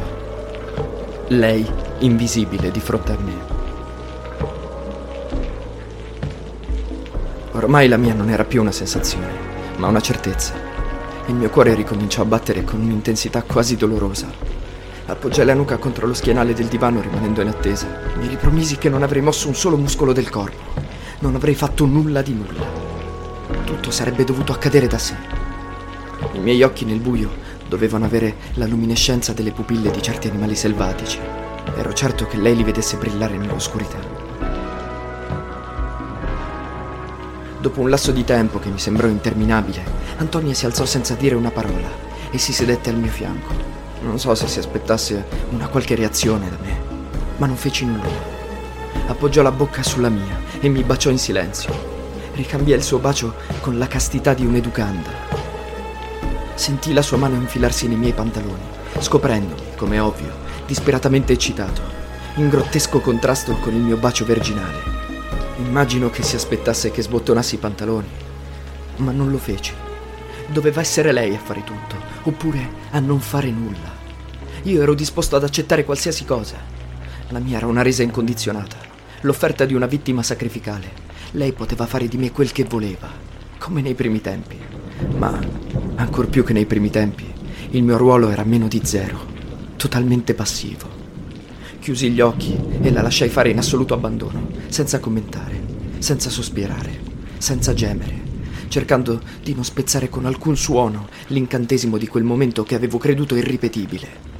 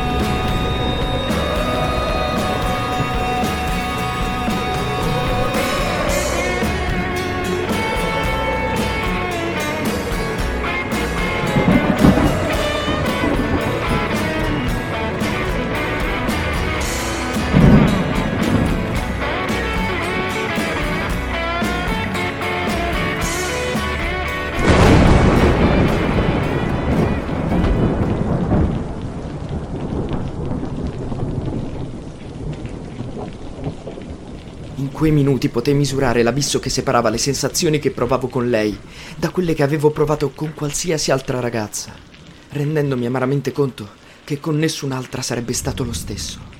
No, mai più. Mentre venivo, provai un piacere brutale e violento, come sempre con lei, e insieme un dolore indicibile, lancinante, acutissimo, che mi strappò un gemito più simile all'agonia di un moribondo che al sospiro di un amante. Senza neppure rendermene conto, mi ritrovai il viso inondato di lacrime. Scorrevano senza freno. Non riuscivo in nessun modo a trattenerle. Il mio petto si contraeva in singhiozzi convulsi. Mi sentivo completamente disperato. Lei non se ne stupì. Era come se lo avesse previsto, forse addirittura voluto. Sospettai che la sua fosse stata addirittura una manovra tra il pedagogico e il terapeutico. Mi accarezzò i capelli per qualche minuto, tenendo la mia testa appoggiata sul suo petto e cullandomi leggermente. Poi disse: Lo vedi, Emmanuel? Non possiamo più farlo. Ti fa troppo male. Scossi la testa. Non è questo che mi fa male, è tutto il resto, tutto. Mi fa tutto malissimo, Lo so. rispose lei con dolcezza. Antonia, dissi cercando di reprimere i singhiozzi. Non riesco più a provare piacere senza sentirmi terribilmente in colpa. Sento che non lo merito. Sento che dovrei essere morto. Come faccio a vivere così? Come faccio? Mi strinse a sé. Tu non hai nessuna colpa, Emmanuel. Hai fatto tutto il possibile per il tuo cane e lo hai reso felice. Devi rassegnarti al fatto che i giochi non li decidiamo noi, ma qualcuno più in alto. Non sappiamo chi sia né perché questo accada, non possiamo giudicarlo. Ma non siamo noi i colpevoli. Non sei tu che hai voluto questo male. Non riuscii a rispondere. Un nodo mi strangolava. Avrei voluto dirle che non me ne fregava niente se non l'avevo voluto, perché in ogni caso l'avevo fatto, come era successo con il nonno, e che questo mi rendeva la cosa doppiamente incomprensibile.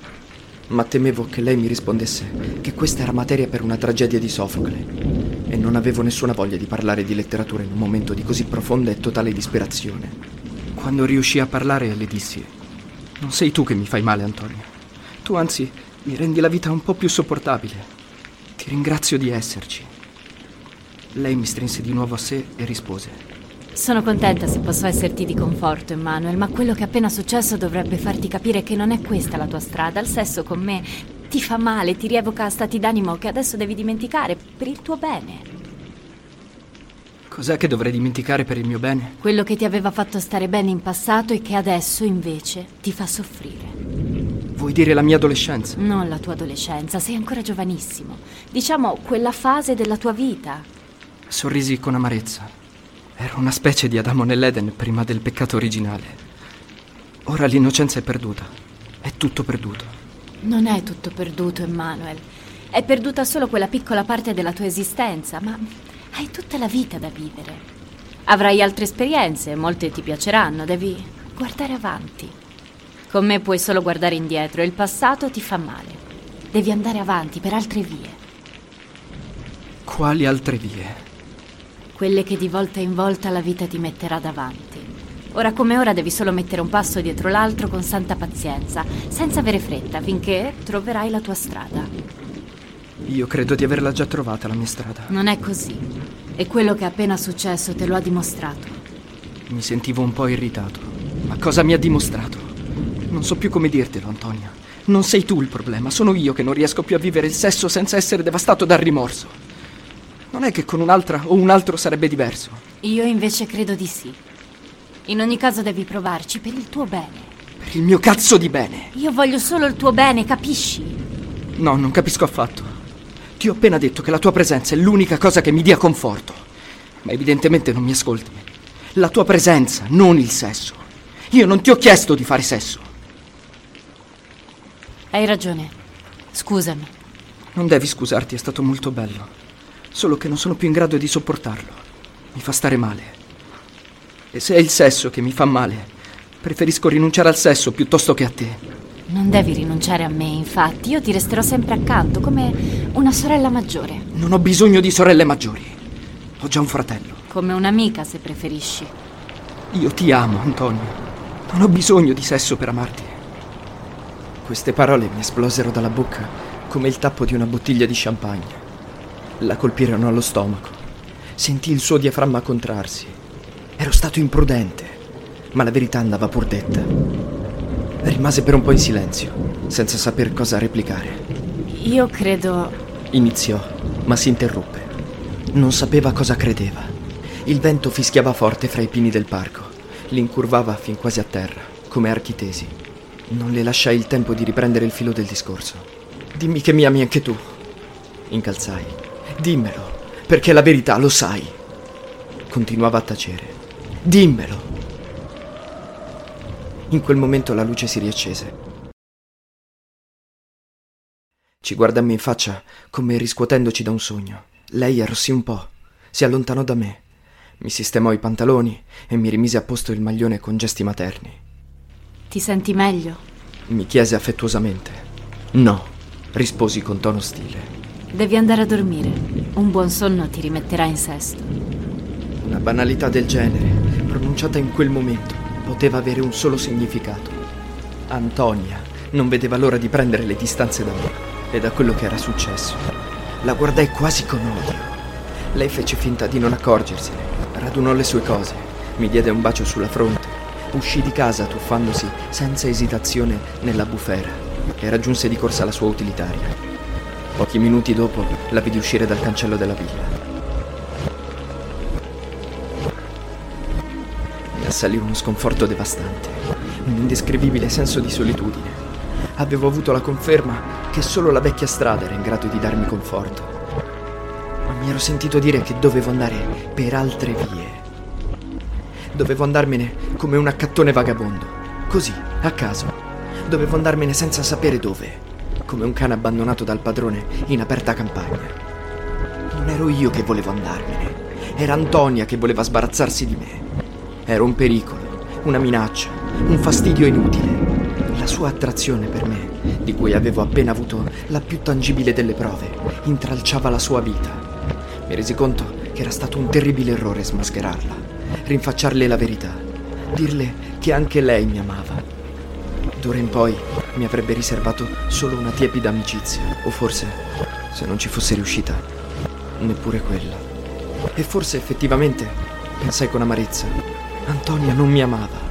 Provava per me un'attrazione irresistibile, ma l'amore è un'altra cosa. Io sì, sarei stato in grado di rimanerle accanto senza sesso, dominando i miei istinti in nome di qualcosa di più alto. Ma lei no, non poteva farcela. In lei non c'era questo qualcosa di più alto. Era una creatura troppo materiale e quel che è peggio, non si rendeva conto di esserlo. O magari, chissà, il mio desiderio di lei non era così intenso come quello che lei aveva di me. La mia testa era sfinita, confusa. Smisi di pensare, perché non capivo più nulla. Sentivo che non avevo più nessun punto di riferimento.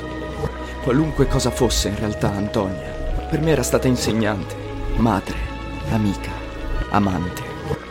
Avevo perso la mia bussola impazzita che segnava un nord qualunque. Avevo un disperato bisogno di quel nord, di quella direzione qualunque. Sentivo che senza ero perduto. Non avevo più neppure il mio migliore amico, il mio cane. Ero solo, completamente solo. Il mio era terrore puro, un terrore animale, il terrore di Bambi quando perde la madre nell'incendio della foresta. Andai a letto inebetito, con la sensazione di stordimento di un ubriaco, portandomi meccanicamente appresso le coefore. L'urlo del vento fra gli scrosci della pioggia era assordante. Avevo l'impressione che stesse per grandinare. Misi la testa sotto il cuscino, stringendo irrazionalmente il libro tra le mani, come se Eschilo potesse proteggermi in quella notte di tempesta. Sentii che volevo saltare giù dal palco anch'io, come Oreste. Sentii che forse la soluzione era quella, annegare il dolore nella pazzia.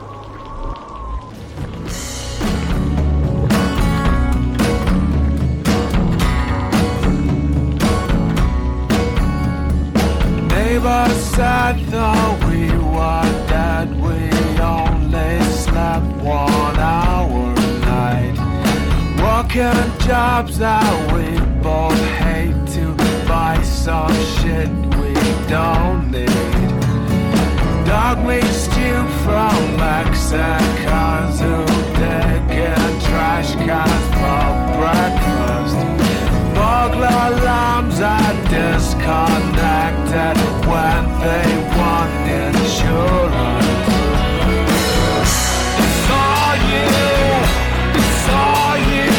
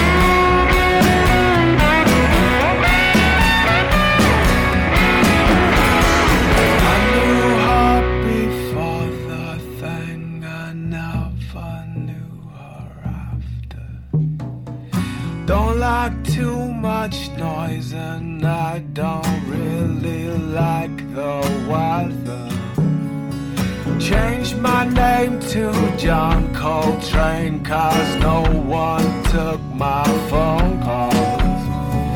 Best times are always the ones that you just walked away from.